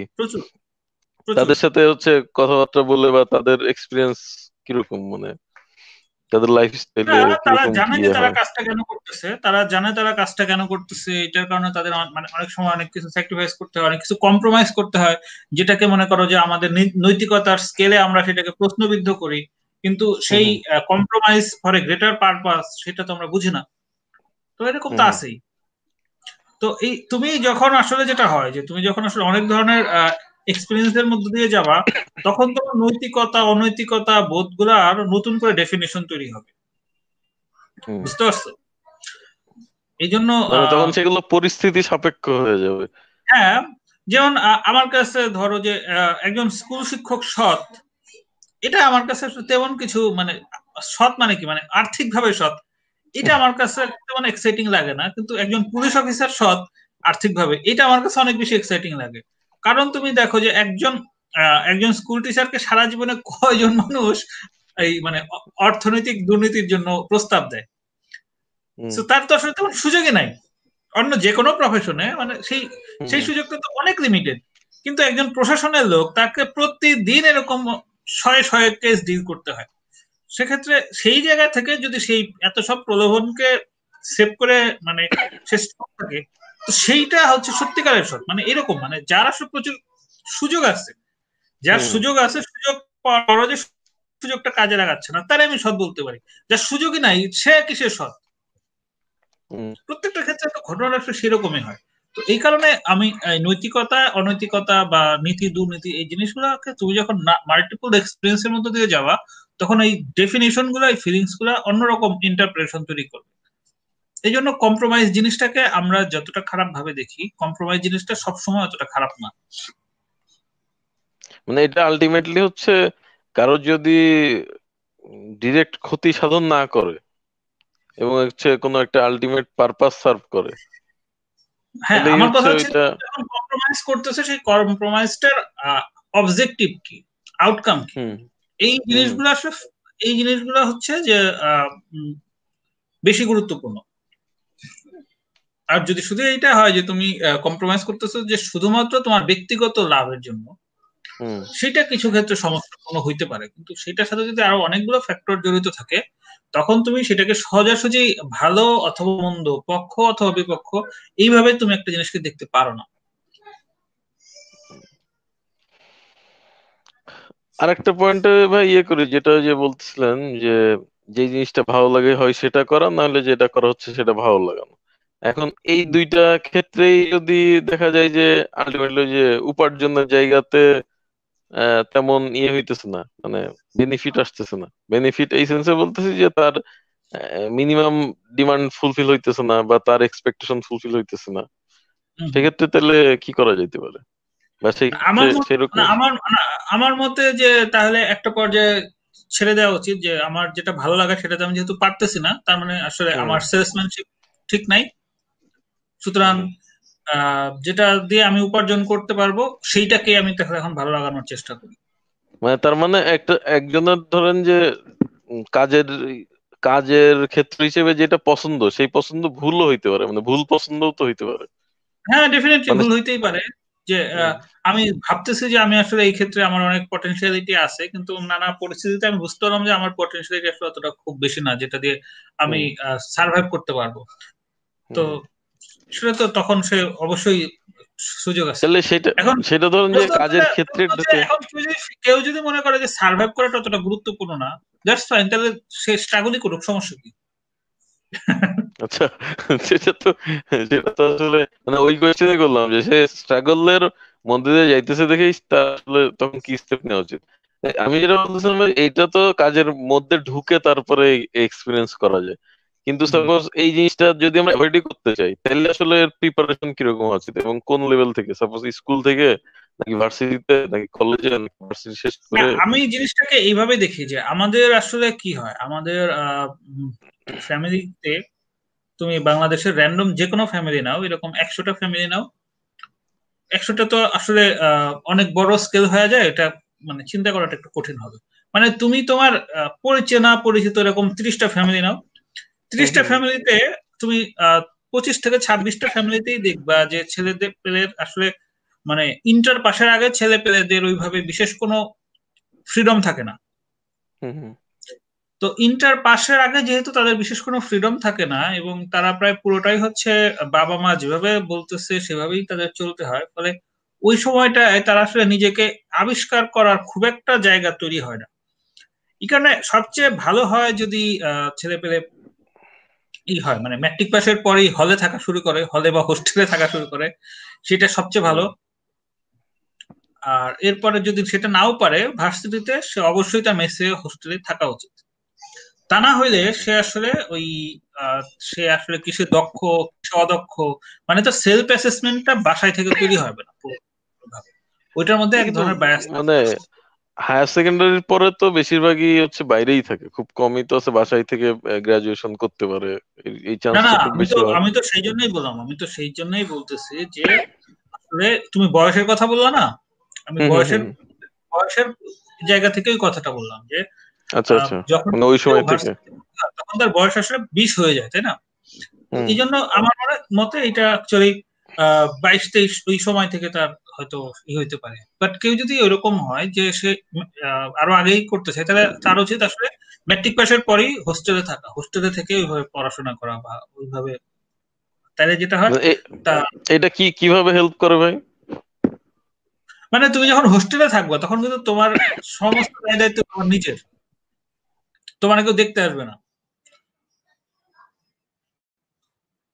ফলে তোমার ওইখানে কি হইতেছে তোমার সমস্ত ম্যানেজমেন্টটা তোমার নিজেরই করতে হয়। ওইটা করতে গেলে তখন অনেক ভুল হয় অনেক হচ্ছে ওই ভুল থেকে অনেক অভিজ্ঞতা হয় যেটা আসলে তুমি কন্টিনিউসলি গাইডেন্সের মধ্যে থেকে তো পারবা না। তুমি সাঁতার শেখার এটা আচ্ছা। ঘটনাটা হচ্ছে সাঁতার শেখা বা সাইকেল চালানোর মতো সাইকেল চালাইতে গেলে সাইকেল থেকে দু একবার পড়ে যায় না এরকম ঘটনা হবে না হবেই। এখন তোমার যেটা হবে যে যদি মনে হয় যে পড়ে যায় হাত পা ভেঙে যাবে যদি সেটাই ভাগ্যে থাকে হবে। হাত পা ভেঙে যাইতেই পারে। সাইকেল চালাইতে গিয়ে হাত পা ভেঙে গেছে এরকম ঘটনা বেশি না। সাইকেল চালাইতে গিয়ে সাইকেল চালানো শিখছে এটার ঘটনা বেশি। যেটার ঘটনা বেশি তার মানে সেটা ঘটার সম্ভাবনাই মানে বেশি। এখন তুমি যদি হ্যাঁ, মানে তুমি যদি সেই মাইনরিটির মধ্যে পড়ে যাও মানে এক হাজারটা সাইকেল চালানোর কেস নিলে হয়তো বড় জোর চার পাঁচটা বা ছয়টা কেস পাওয়া যাবে বা এক হাজারটার মধ্যে বড় জোর দশটা পনেরোটা কেস পাওয়া যাবে যেখানে হচ্ছে সাইকেল চালাই থেকে ভেঙে গেছে। এখন তুমি বলতে পারো যে যদি সেই পনেরোটার মধ্যে আমি পড়ে যাই তাহলে কি হবে? তাহলে তোমার সাইকেল চালানো শেখার দরকার নাই। পনেরোটার মধ্যে সেটা স্যাম্পল হবে আর কি হবে। হ্যাঁ ওই তো তাহলে সাইকেল চালানো শিখো না। ওই ভয়ে তুমি সাইকেল চালাইতে গেলে না। শেখার দরকার নাই। পৃথিবীতে এরকম লাখ লাখ কোটি কোটি মানুষ আছে যে সাইকেল চালাইতে পারে না। সো ওই মানে আর কি যে নিজে নিজে নিজের লাইফ লাইফ স্টাইল শুধু না মানে অনেক ক্ষেত্রে ছোট বড় অনেক ডিসিশন নেয়ার যে অভিজ্ঞতা এবং বিভিন্ন সিচুয়েশন ফেস করার এর মাধ্যমে আস্তে আস্তে আমাদের ওই ডিসিশন মেকিং বা যে পছন্দ অপছন্দের জায়গাগুলো ডেভেলপ হয়ে যায় সেটা বলতেছেন তাই তো?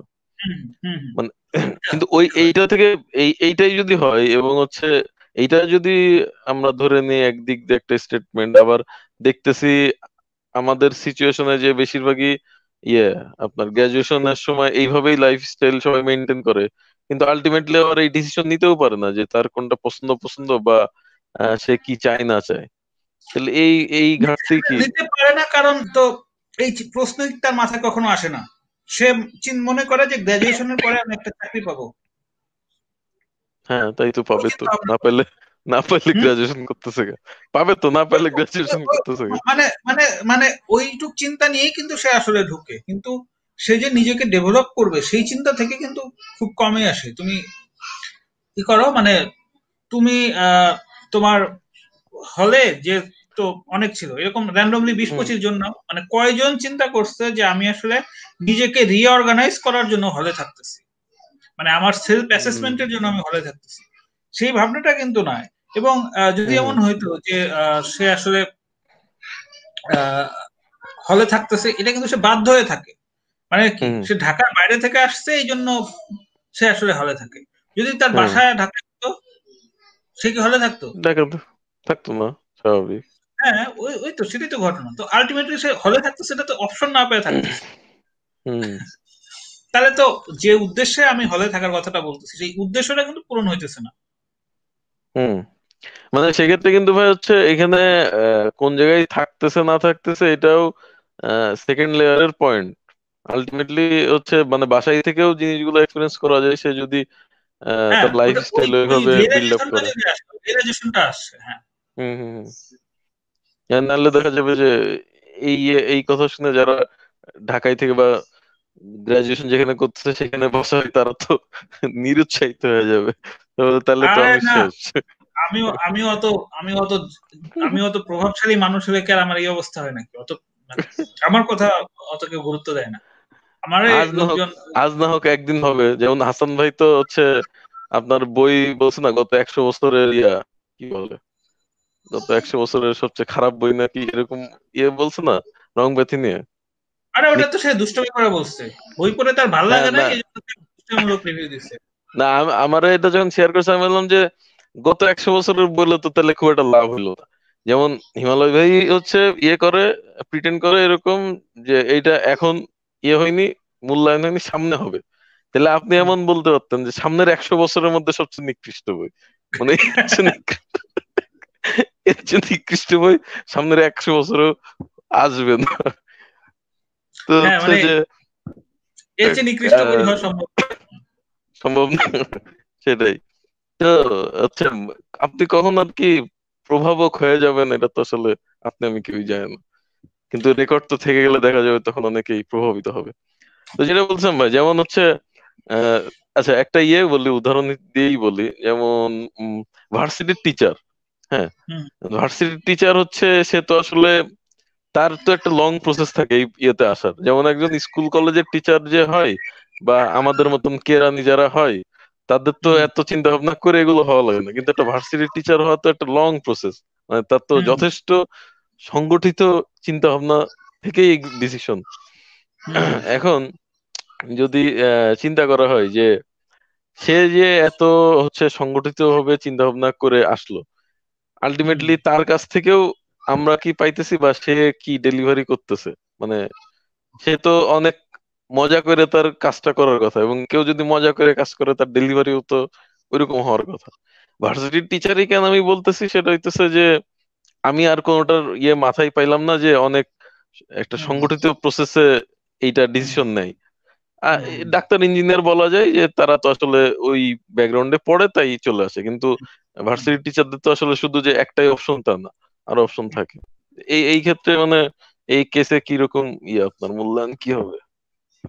তোমার প্রশ্ন আলটিমেটলি আচ্ছা মানে আচ্ছা মানে কোশ্চেনটা হচ্ছে যে সে তারা যেহেতু এত ভেবেচিন্তে এই প্রফেশনে আসে তাহলে প্রফেশনটাতে তো অনেক বেশি ডেডিকেশন থাকার কথা বা ডেলিভারিতেও ওই জিনিসটা ছাপ থাকার কথা এবং যারা এই ডেলিভারি পায় তাদেরও হচ্ছে ভালো লাগার কথা। কিন্তু আলটিমেটলি তো এই জায়গার এই ব্যাপারে তো ঢালাও ভাবে ইয়ে পাওয়া যায় যে কোয়ালিটি খারাপ বা বিভিন্ন রকম ইয়েতে তাদের এঙ্গেজমেন্ট আচ্ছা, হ্যাঁ, আমি তোমার পয়েন্টটা বুঝতে পারছি। এখন আমাকে বলো যে যে হচ্ছে ক্রিকেট খেলে ক্রিকেট খেলে মানে ইমরুল কায়েস যা যা শট পারে একই একই শট কিন্তু বিরাট কোহলিও পারে। তাইলে নাও পারতে পারে। ইমরুল কায়েসের সাথে অনেক বেশি শট থাকতে পারে। হ্যাঁ তাহলে এখন কথা হচ্ছে যে ইমরুল কায়েসও ক্রিকেটার বিরাট কোহলিও ক্রিকেটার তাহলে বিরাট কোহলি হ্যাঁ। এত ভালো ইমরুল কায়েস এত এরকম কেন? বিরাট কোহলি বিরাট কোহলি যে পানি খায় সেই পানির দাম অনেক ভাই। ইমরুল কায়েস তো ওই পানি খাইতে পারে না। না না ঠিক আছে। ইমরুল কায়েস এত খারাপ কেন? আর মনে করো তুমি ইমরুল কায়েসের সাথে তুমি এখন সাকিব আল হাসানের তুলনা দাও। এরা তো একই ইয়েতে এরা এটা এরা মানে হোটেলের ব্যবসায় পার্টনার সম্ভবত। তো এক পার্টনার হ্যাঁ, একটা রেস্টুরেন্ট আছে একসাথে হ্যাঁ, মিরপুর একে। তাহলে ইমরুল কায়েস এরকম কেন? তো এই কারণে মানে তুমি একটা কাজ ভালো পারো মানেই মানে একটা কাজ পছন্দ করো মানেই যে তুমি সেইখানে তোমার খুব এক্সিলেন্স থাকতে হবে। মানে পারার জন্য কিন্তু এক্সিলেন্স খুব জরুরি না। যেমন ধরো দাবা খেলা। দাবা খেলাটা প্রচুর মানুষই অনেক পছন্দ করে। কিন্তু তাতে তার দক্ষতা নাই থাকতে পারে। বা ধরো একজন একজন মানুষ সে লিখতে অনেক পছন্দ করে এবং সে প্রচুর লেখে কিন্তু তার লেখায় প্রতিভা নাই থাকতে পারে। প্রতিভা এটা কিন্তু একটা আলাদা ব্যাপার। কিন্তু একটা জিনিস পছন্দ করার সাথে কিন্তু সবসময় প্রতিভা যোগ হবে এটা কিন্তু মানে বাই ডিফল্ট বলা যায় না। মানে কিন্তু যেটা হচ্ছে যে পছন্দ করে মানুষ সাপোজ ইমরুল কায়েসের কথাই বললেন থাকিব হচ্ছে যেই কয় ঘণ্টা প্র্যাকটিস করে ইমরুল কায়েসও সেই কয় ঘণ্টা বা বেশিও করে। এবং সাকিবের চেয়ে হয়তো রান করার বা পারফর্ম করার আগ্রহ বেশি। এখন তারপরে হইতেছে না সেটা তো তার হাতে আর নাই। এখন তার জন্য কি সে হচ্ছে সেটাই তো বলতেছি যে ক্যাপাসিটি মানে একটা জিনিসকে পছন্দ করার জন্য কিন্তু মানে সেটা মানে এই না যে তোমার সেটাতে তোমার খুব বেশি প্রতিভা আছে। সবসময় কিন্তু সেটা সত্য নাও হইতে পারে। টিচারের ক্ষেত্রে তুমি যেটা বললা যে হ্যাঁ সে হয়তো ওই জিনিসটা পছন্দ করে কিন্তু তার ক্যাপাসিটি নাই সে পারে না। মানে তার ওই প্রতিভাটা হয় নাই। যে কারণে তার কোয়ালিটি খারাপ। কোয়ালিটি খারাপ মানে ডেলিভারি খারাপ। কোয়ালিটি মানে আলটিমেটলি কোয়ালিটি জাজ করতেছে কি সে ক্লাস কীভাবে নিচ্ছে? সে কীভাবে স্টুডেন্টদের সাথে ইন্টারাকশন করতেছে? ওগুলা দিয়েই তো আসলে কোয়ালিটি জাজ করতেছে। তো আসলে কি হয়? মানে ঘটনাটা কি হয়? যে টিচার যারা হয় তারা বেশিরভাগ ক্ষেত্রেই হচ্ছে মানে একাডেমিক্যালি ভালো থাকে। এখন তুমি দেখো যে একাডেমিক্যালি যারা ভালো তুমি এরকম মানে তোমার সারাউন্ডিংস বা তোমার ভার্সিটিতে দেখো যে যারা একাডেমিক্যালি ভালো, তারা কি হয়? মানে ক্লাসের ফার্স্ট বয় সেকেন্ড বয় এরাই তো আসলে কি হয়? সব নজরে থাকে। এখন আমাদের স্কুলের বা আমাদের কলেজের ফার্স্ট বয়রা তো কি মানে এক ধরনের যে লাইফ লিড করে, ওই লাইফে তো আসলে টিম ওয়ার্ক জিনিসটা তারা শেখে না। টিম ওয়ার্ক না শেখার কারণে যে সমস্যাটা হয়, তাদের মধ্যে টিমম্যানশিপ গ্রো করে না তাদের মধ্যে লিডারশিপ গ্রো করে না তাদের মধ্যে ওই ম্যানেজমেন্ট স্কিল গ্রো করে না। এই যে নানা ধরনের যে সফট স্কিল যেগুলো সেই সফট স্কিলগুলো গ্রো না করার কারণে যেটা হয় তারা শুধুমাত্র তাদের মধ্যে অ্যানালিটিক্যাল অ্যাবিলিটিটা গ্রো করে। অ্যানালিটিক্যাল অ্যাবিলিটি দিয়ে তুমি হয়তো তুমি ওয়ান ম্যান হিসেবে খুব ভালো কিন্তু টিচিং তো আসলে ওয়ান ম্যান পারফরমেন্স না এটা তো একটা টিম ওয়ার্কের মতো। এখন তোমার মনে হয়তো যে ক্লাস তো আমি একাই দিচ্ছি আসলে কিন্তু তুমি একা ক্লাস নিচ্ছ না। তোমার সামনে যে অডিয়েন্স এরাও তো তোমার টিমের অংশ।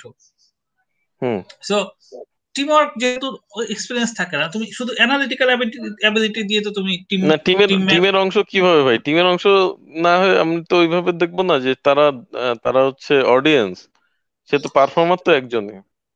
না না অডিয়েন্সের উপরে পারফরম্যান্স কি না। না তারা না না তারা অডিয়েন্স না। তারা অডিয়েন্স ডেফিনেটলি কিন্তু এটা একটা টিমেরও অংশ। কারণ হচ্ছে যে যে কি হইতেছে? তুমি যেমন তাকে মূল্যায়ন করতেছো সেও তোমার মূল্যায়ন করতেছে। কিন্তু একটা ধরো যে এই সাকিব খান একটা সিনেমা করতেছে সাকিব খান কিন্তু দর্শকের কোয়ালিটি যাচাই করবে না। কিন্তু তুমি যখন ক্লাস নিচ্ছ তখন কিন্তু তোমার ওই স্টুডেন্টটাকে তোমার অ্যাসেস করতে হবে। তার মানে কি হচ্ছে? এটা একটা টিমওয়ার্ক না? হ্যাঁ মানে কাইন্ড অফ কিন্তু আসলে ইয়ে হইল না। একটা পয়েন্ট ঠিক আছে যেমন এটা বুঝলাম যে তার যে বেড়ে ওঠার যে প্রক্রিয়া সেই প্রক্রিয়া একটা ইয়ে থাকে যে কি বলে একটা ওই একক ভাবটা বেশি থেকে যায়। মানে হ্যাঁ মানে সে একজন মানে সে একজন ইন্ডিভিজুয়ালিস্টিক হ্যাঁ ইন্ডিভিজুয়ালিস্টিক যে কারণে হয়তো তার অ্যানালিটিক্যাল অ্যাবিলিটি তৈরি হয়েছে, তার হয়তো ক্রিটিক্যাল থিঙ্কিং অ্যাবিলিটি তৈরি হয়েছে, কিন্তু যখন তুমি একটা টিমে প্লে করবা, সেইখানে শুধুমাত্র অ্যানালিটিক্যাল অ্যাবিলিটি অ্যাকচুয়ালি যথেষ্ট না। এটার জন্য আরও যে সমস্ত সফট স্কিলগুলো দরকার, সেই সফট স্কিলগুলো স্কুলিং আসলে হয় না। যে কারণে হয়তো তোমার সামগ্রিকভাবে তোমার যে প্রতিভাটা তৈরি হয়, সেই প্রতিভাটা তৈরি হয় না।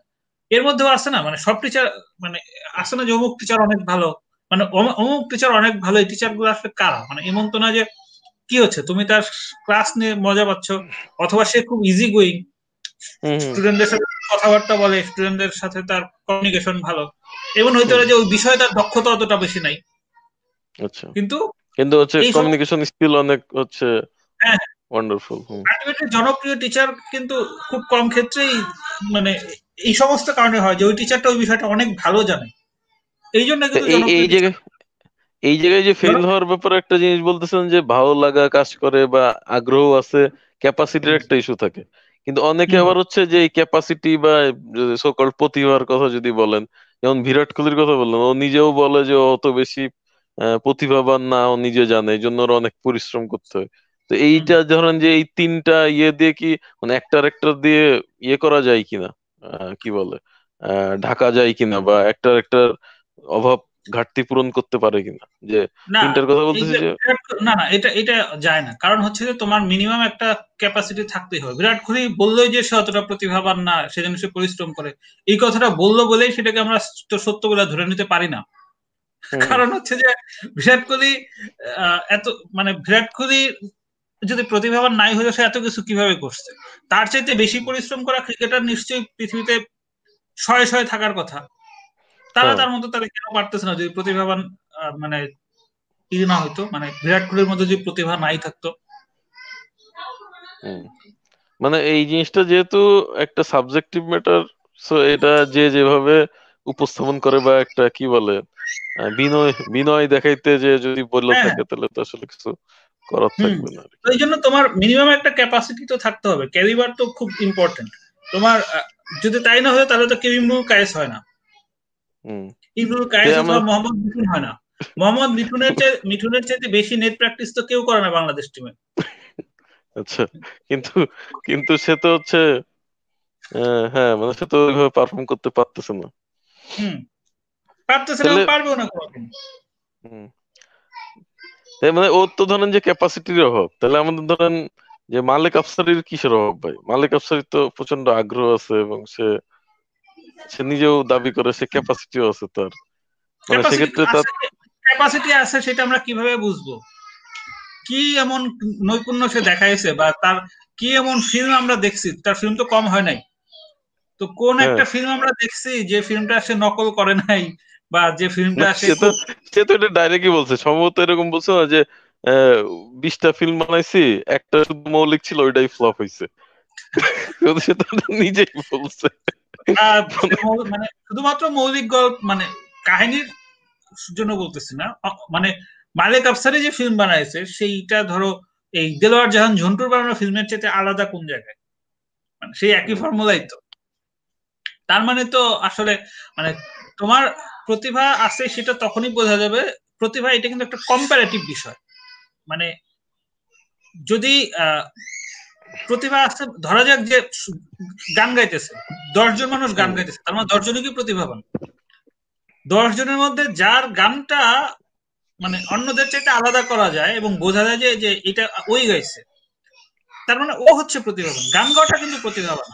প্রতিভা ওইটা তো এখন তো ভাই সাপোজ নিউমেরিক ইয়েতেও আনা যায় যেমন ইয়েগুলো হইতেছে মানে রিয়েলিটি শো ওইখানে মার্ক তো এই বেসিসেই পাইতেছে তাই না?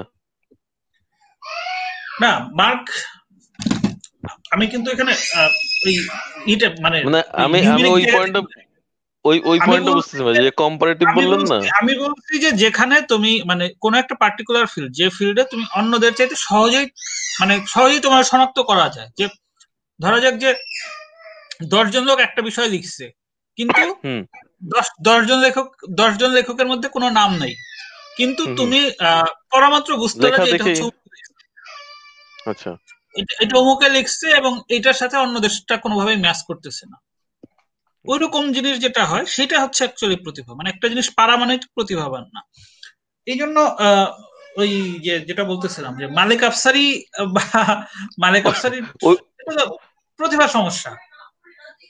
না ওইটা তো ভাই নেগেটিভ ভাবেও হইতে পারে। যেমন আমি এরকম দশটা মুভি দেখলাম কে বানাইছে যাই না। একটা দেখে বলে ফেললাম যে মালিক আফসারি বানাইছে। এখন তাহলে তো প্রতিভা প্রতিভাবান হয়ে যাবে কি? তাহলে মানে আমি আলাদা করতে তো পারছি। না না তুমি কিন্তু মানে আলাদা করাটাই গিয়ে কিন্তু আমি জোর দিই আমি বলছি যে সেটার সাথে তোমার কোয়ালিটির ব্যাপারটাও থাকতে হবে। আচ্ছা। মানে প্রতিভা এটা একটা পজিটিভ ব্যাপার। এটা কিন্তু কোনো নেগেটিভ হ্যাঁ। ব্যাপার না। এখন ধরা যাক যে হ্যাঁ।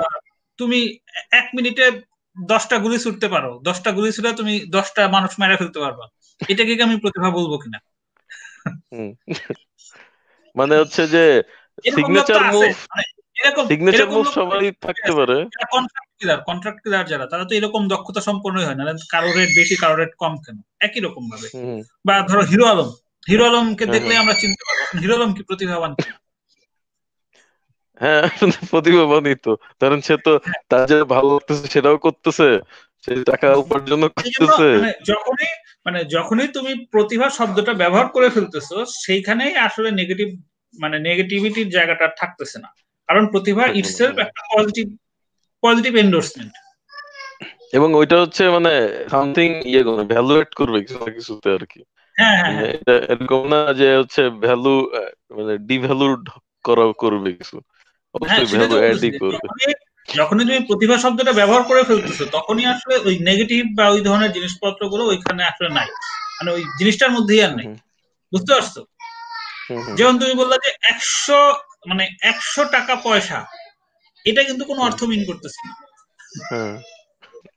তো যখন তুমি টাকা বলে ফেলতেছো সেই সেখানে পয়সা অন্য কোনো কিছু আসতেছে না। প্রতিভাবারটা ওই রকম। তাহলে তো হচ্ছে যে মানে মেধাবী বা প্রতিভা প্রতিভাবান এগুলো তো খুব সহজেই ডিটেক্ট করা যায় আর কি। মানে মানে ভ্যালুয়েট যারাই করতেছে। তারাই তো এই শ্রেণীতে পড়ে। কিন্তু হ্যাঁ, হ্যাঁ, হ্যাঁ। আবার হচ্ছে যে এই গুণ আছে মানে সে মেধাবী বা প্রতিভাবান কিন্তু ভ্যালুয়েট করতেছে না। তাহলে আলটিমেটলি কি মানে তাদের শুধুমাত্র ওই কোন একটা গুণ দেখেই ওইটুকু বলা যায় বা যাবে? নাকি ভ্যালুয়েট করাই লাগবে তারপরেই সে প্রতিভাবান হবে? না মানে প্রতিভা একটা হচ্ছে প্রতিভার সাথে কিন্তু আসলে সাফল্যের কোনো যোগাযোগ নাই। মানে, মানে এখানে একটু আরেকটা লাইন আরেকটা লাইন যোগ করে দিই ভাই সেটা হচ্ছে যে এটা খুব কমনলি শোনা যায় যে ছেলেটা অনেক ট্যালেন্টেড ছিল কিন্তু আসলে কাজে লাগাইতে পারল না এরকম যেটা আর কি। হ্যাঁ এবার এবার বলেন প্রতিভা মানে ট্যালেন্টেড ছিল কিন্তু কাজে লাগাইতে পারল না এটা বললাম তো। এটা মিন করা হচ্ছে যে সে সাফল্য পায়নি। হুম হুম মানে কাজে লাগাইতে পারছে মানে হচ্ছে সফল হয়েছে। দেখো সফলতা আচ্ছা। এটা কিন্তু একটা আলাদা মেকানিজম হুম হুম। মানে এইটা আবার প্রতিভার মতন সবসময় পজিটিভ হবে এরকম না। মানে পজিটিভ থিং না। হ্যাঁ মানে সফলতা কিন্তু মানে শুধুমাত্র তুমি শুধুমাত্র কিন্তু তুমি এই তোমার প্রতিভা দিয়েই কিন্তু তুমি আসলে সফলতা পাবা না। সফলতার সাথে তোমার আরও অনেকগুলা যোগ্যতা থাকতে হবে। সফলতা এটা হচ্ছে একটা বৈষয়িক বিষয়। তীব্র বৈষয়িক একটা বিষয়। তো যার আসলে বৈষয়িক জ্ঞান নাই তার পক্ষে কিন্তু সফল হওয়াটা এক্সট্রিমলি টাফ যদি না কোনো একটা বৈষয়িক মানুষের যদি না কোনো একটা বৈষয়িক মানুষ তার দায়িত্ব না নেয় বা তার পৃষ্ঠপোষকতা না করে তাহলে কিন্তু তার পক্ষে সফল হওয়া সম্ভব না। তো এই জন্য মানে প্রতিভাবান হইলেই তুমি সফল হবা এটা বলা যাবে না। সাফল্য এটা একটা কমপ্লিটলি বৈষয়িক ব্যাপার বৈষয়িক জ্ঞান না থাকলে হবে না।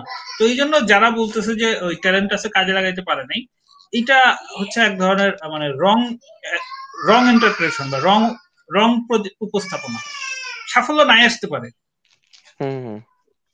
কিন্তু ভাই যে আমাদের শুরুর আলোচনা যেটা ছিল যে উপার্জন চিন্তা উপার্জন চিন্তার ওইটা যদি আমরা পজিটিভ ওয়েতে চিন্তা করি, তাহলে মানে পজিটিভ দিকে যদি ওটার আউটকামের কথা চিন্তা করি, তাহলে তো সফল হওয়া ওইটার একটা মানে বাই প্রোডাক্ট না ঠিক, ওইটা একটা সাব গোল বলা যায়। সাব মানে টার্গেট হ্যাঁ, বলা যায়। আমি তো তোমাকে এই জন্য বললাম যে কেউ ফিল করতেছে যে সার্ভাইভ করাটা জরুরি না। তাহলে তো তারপরে তার কোনো কথা কি থাকতেছে না। তারপরে তো আর কোনো কথা থাকে না। কিন্তু সার্ভাইভ করা জরুরি যদি মনে করেই থাকে তাহলে অবশ্যই যেটা দিয়ে করতেছে সেটা আলটিমেট ভালো লাগা দিয়েই করতে হবে আর কি। হ্যাঁ হ্যাঁ ওইটাই কথা হ্যাঁ। তবে মানে এই জায়গায় যেই সবচেয়ে বড় গ্যাপটা বোঝা গেল ভাই, সেটা হইতেছে যে এইটা একটা জিনিস ভালো লাগাইতে হবে। আমি যেই কাজটা করতেছি, হয়তো এক জায়গা থেকে মাটি আর এক জায়গায় ফেলতেছি। সেই কাজটাই যে ভালো লাগাইতে হবে, এই এই বোঝাপড়ার জায়গাতে আমাদের অনেক এটা ঘাটতি আছে। বড়। হ্যাঁ ওইটা ওইটা ভালো লাগাইতে হবে। ভালো না ভালো লাগাইতে হবে, ভালো না লাগাইলে যেটা ভালো লাগে সেটা করো, কিন্তু আমার প্রশ্নটা হচ্ছে যেটা ভালো লাগতেছে যে না অথচ বারবার খোটা মারতেছো এটা ঠিক না। ওইটাই এখন হালের ফ্যাশন ভাই হ্যাঁ ওই নিজেরা নিজেদের পিচ্চা বানানো হয়। হ্যাঁ। পিচ্চা প্রায় তো আসলে একটা কিছু নিয়ে তো মারা যাইতে হবে। হ্যাঁ সেটাই তো। তাহলে ভাই হচ্ছে মানে আমাদের আজকের আলোচনার ইয়েতে এটা আসলো যে আমরা একটা নতুন প্রোডাক্ট আর কি মানে মার্কেট ডিমান্ড করতেছে। সেটা হইতেছে যে আমরা যা করতেছি সেটা হচ্ছে ভালো লাগাইতে হবে। এই জিনিসটা অন্তত শিখতে হবে সবাই। মানে কীভাবে ভালো হ্যাঁ লাগাইতে হবে? এটার জন্য এটার জন্য একটা ই করো এটার জন্য একটা কোচিং সেন্টারে ডিজাইন করো। ডিজাইন করে ইনভেস্টর খুঁজো। কোচিং সেন্টার তো মানে মানে যদি ফিজিক্যাল বলি তো তো এখন আর দরকার নেই। এখন তো জুম টুম হাবি জাবি হয়ে সবকিছু ইয়ে আছে। আমাদের প্রোডাক্ট ডিজাইন মানে করলেই হবে। মানে প্রোডাক্ট ডিজাইন করলে হবে না তো? এটা মার্কেটিং করতে হবে না? ব্র্যান্ডিং মার্কেটিং হ্যাঁ মার্কেটিং তো রানিং মার্কেটিং তো তো আছেই। লাগবে। মার্কেটিং লাগবে তারপর তুমি শুধু এইটার জন্য ফোকাস থাকবে যেহেতু এটার জন্য তোমার একটা স্যালারি লাগবে সেইটার জন্য ইনভেস্টমেন্ট লাগবে। ইনফ্রাস্ট্রাকচার তুমি নাই নিলা মানে তুমি ফিক্সড অফিস নাই নিলা এসি টেসি না কিন্তু এই যে এই এক্সপেন্স যেগুলা সেগুলো তো বেয়ার করা লাগবে। মানে এমন তো না যে তুমি এই কোচিং খোলার সাথে সাথে থরে থরে লোক চলে আসবে। তোমার মার্কেটিং করতে হবে না? তবে তবে এই এই- জিনিসটা কীভাবে হচ্ছে ইয়েরা মানে এখন যারা আর কি ফ্রন্ট লাইনার ইয়ে আছে মানে মোটিভেশনাল স্পিকার বা এই যে কর্পোরেট মোটিভেশনাল ইয়ে দেয় যারা বিভিন্ন ট্রেনিং ট্রেনিং দেয় তারা কি হচ্ছে ওই প্রতিষ্ঠানের প্রধানদের এই জিনিসগুলাই বোঝায় না? মানে আর কি কনভিন্স করার সময় বা দরকার যে তাদের ইয়েগুলা সেশনগুলা যে করানো দরকার এমপ্লয়ীদের এই জিনিসগুলোই তো বোঝায় মনে হয়। কিন্তু যখন এমপ্লয়ীদের কাছে আমার আমি এই ধরনের কিছু এক্সপিরিয়েন্স থেকে বলতে পারি যে এখানে মূল লক্ষ্য থাকে যে তাদেরকে মোটিভেট করা তাদেরকে এনার্জাইজ করা তাদেরকে প্রোডাক্টিভ বানানো। কিন্তু সেটার জন্য তাদের আঙ্গুল মানে চোখে আঙ্গুল দিয়ে ওইটা হ্যাঁ। আর কি দেখাই দেওয়া হয় না যে জিনিসটা ভালো পর্যন্ত আজ পর্যন্ত আমি এটা কোথাও শুনি নাই যে বলতেছে যে তুমি যে তোমার কাজকে অপছন্দ করতেছো এটা একটা এটা তুমি নেমো খারামি করতেছো। সেটাই বলছি যে এটা চোখে আঙ্গুল দিয়ে দেখাই দিন বা বললে তো সবাই মাইক দিবে বা তখন আর তার ডিমান্ড থাকবে না। হ্যাঁ। আমার মনে হয় এটা এটা এটা মনে হয় অনেকে বলতে চাই ভাই মানে শুধুমাত্র ওই যে ওই সেই উপার্জন চিন্তাতে আটকায় যে এটা ফিল্টার হয়ে যায় আর কি। জানি না কার মনে কি আছে সেইটা তো আমি তার মনের ভিতরে ঢুকে বলতে পারব না। কিন্তু বাহ্যিক ভাবে যেটা দেখি সেটা বললাম আর কি। হুম।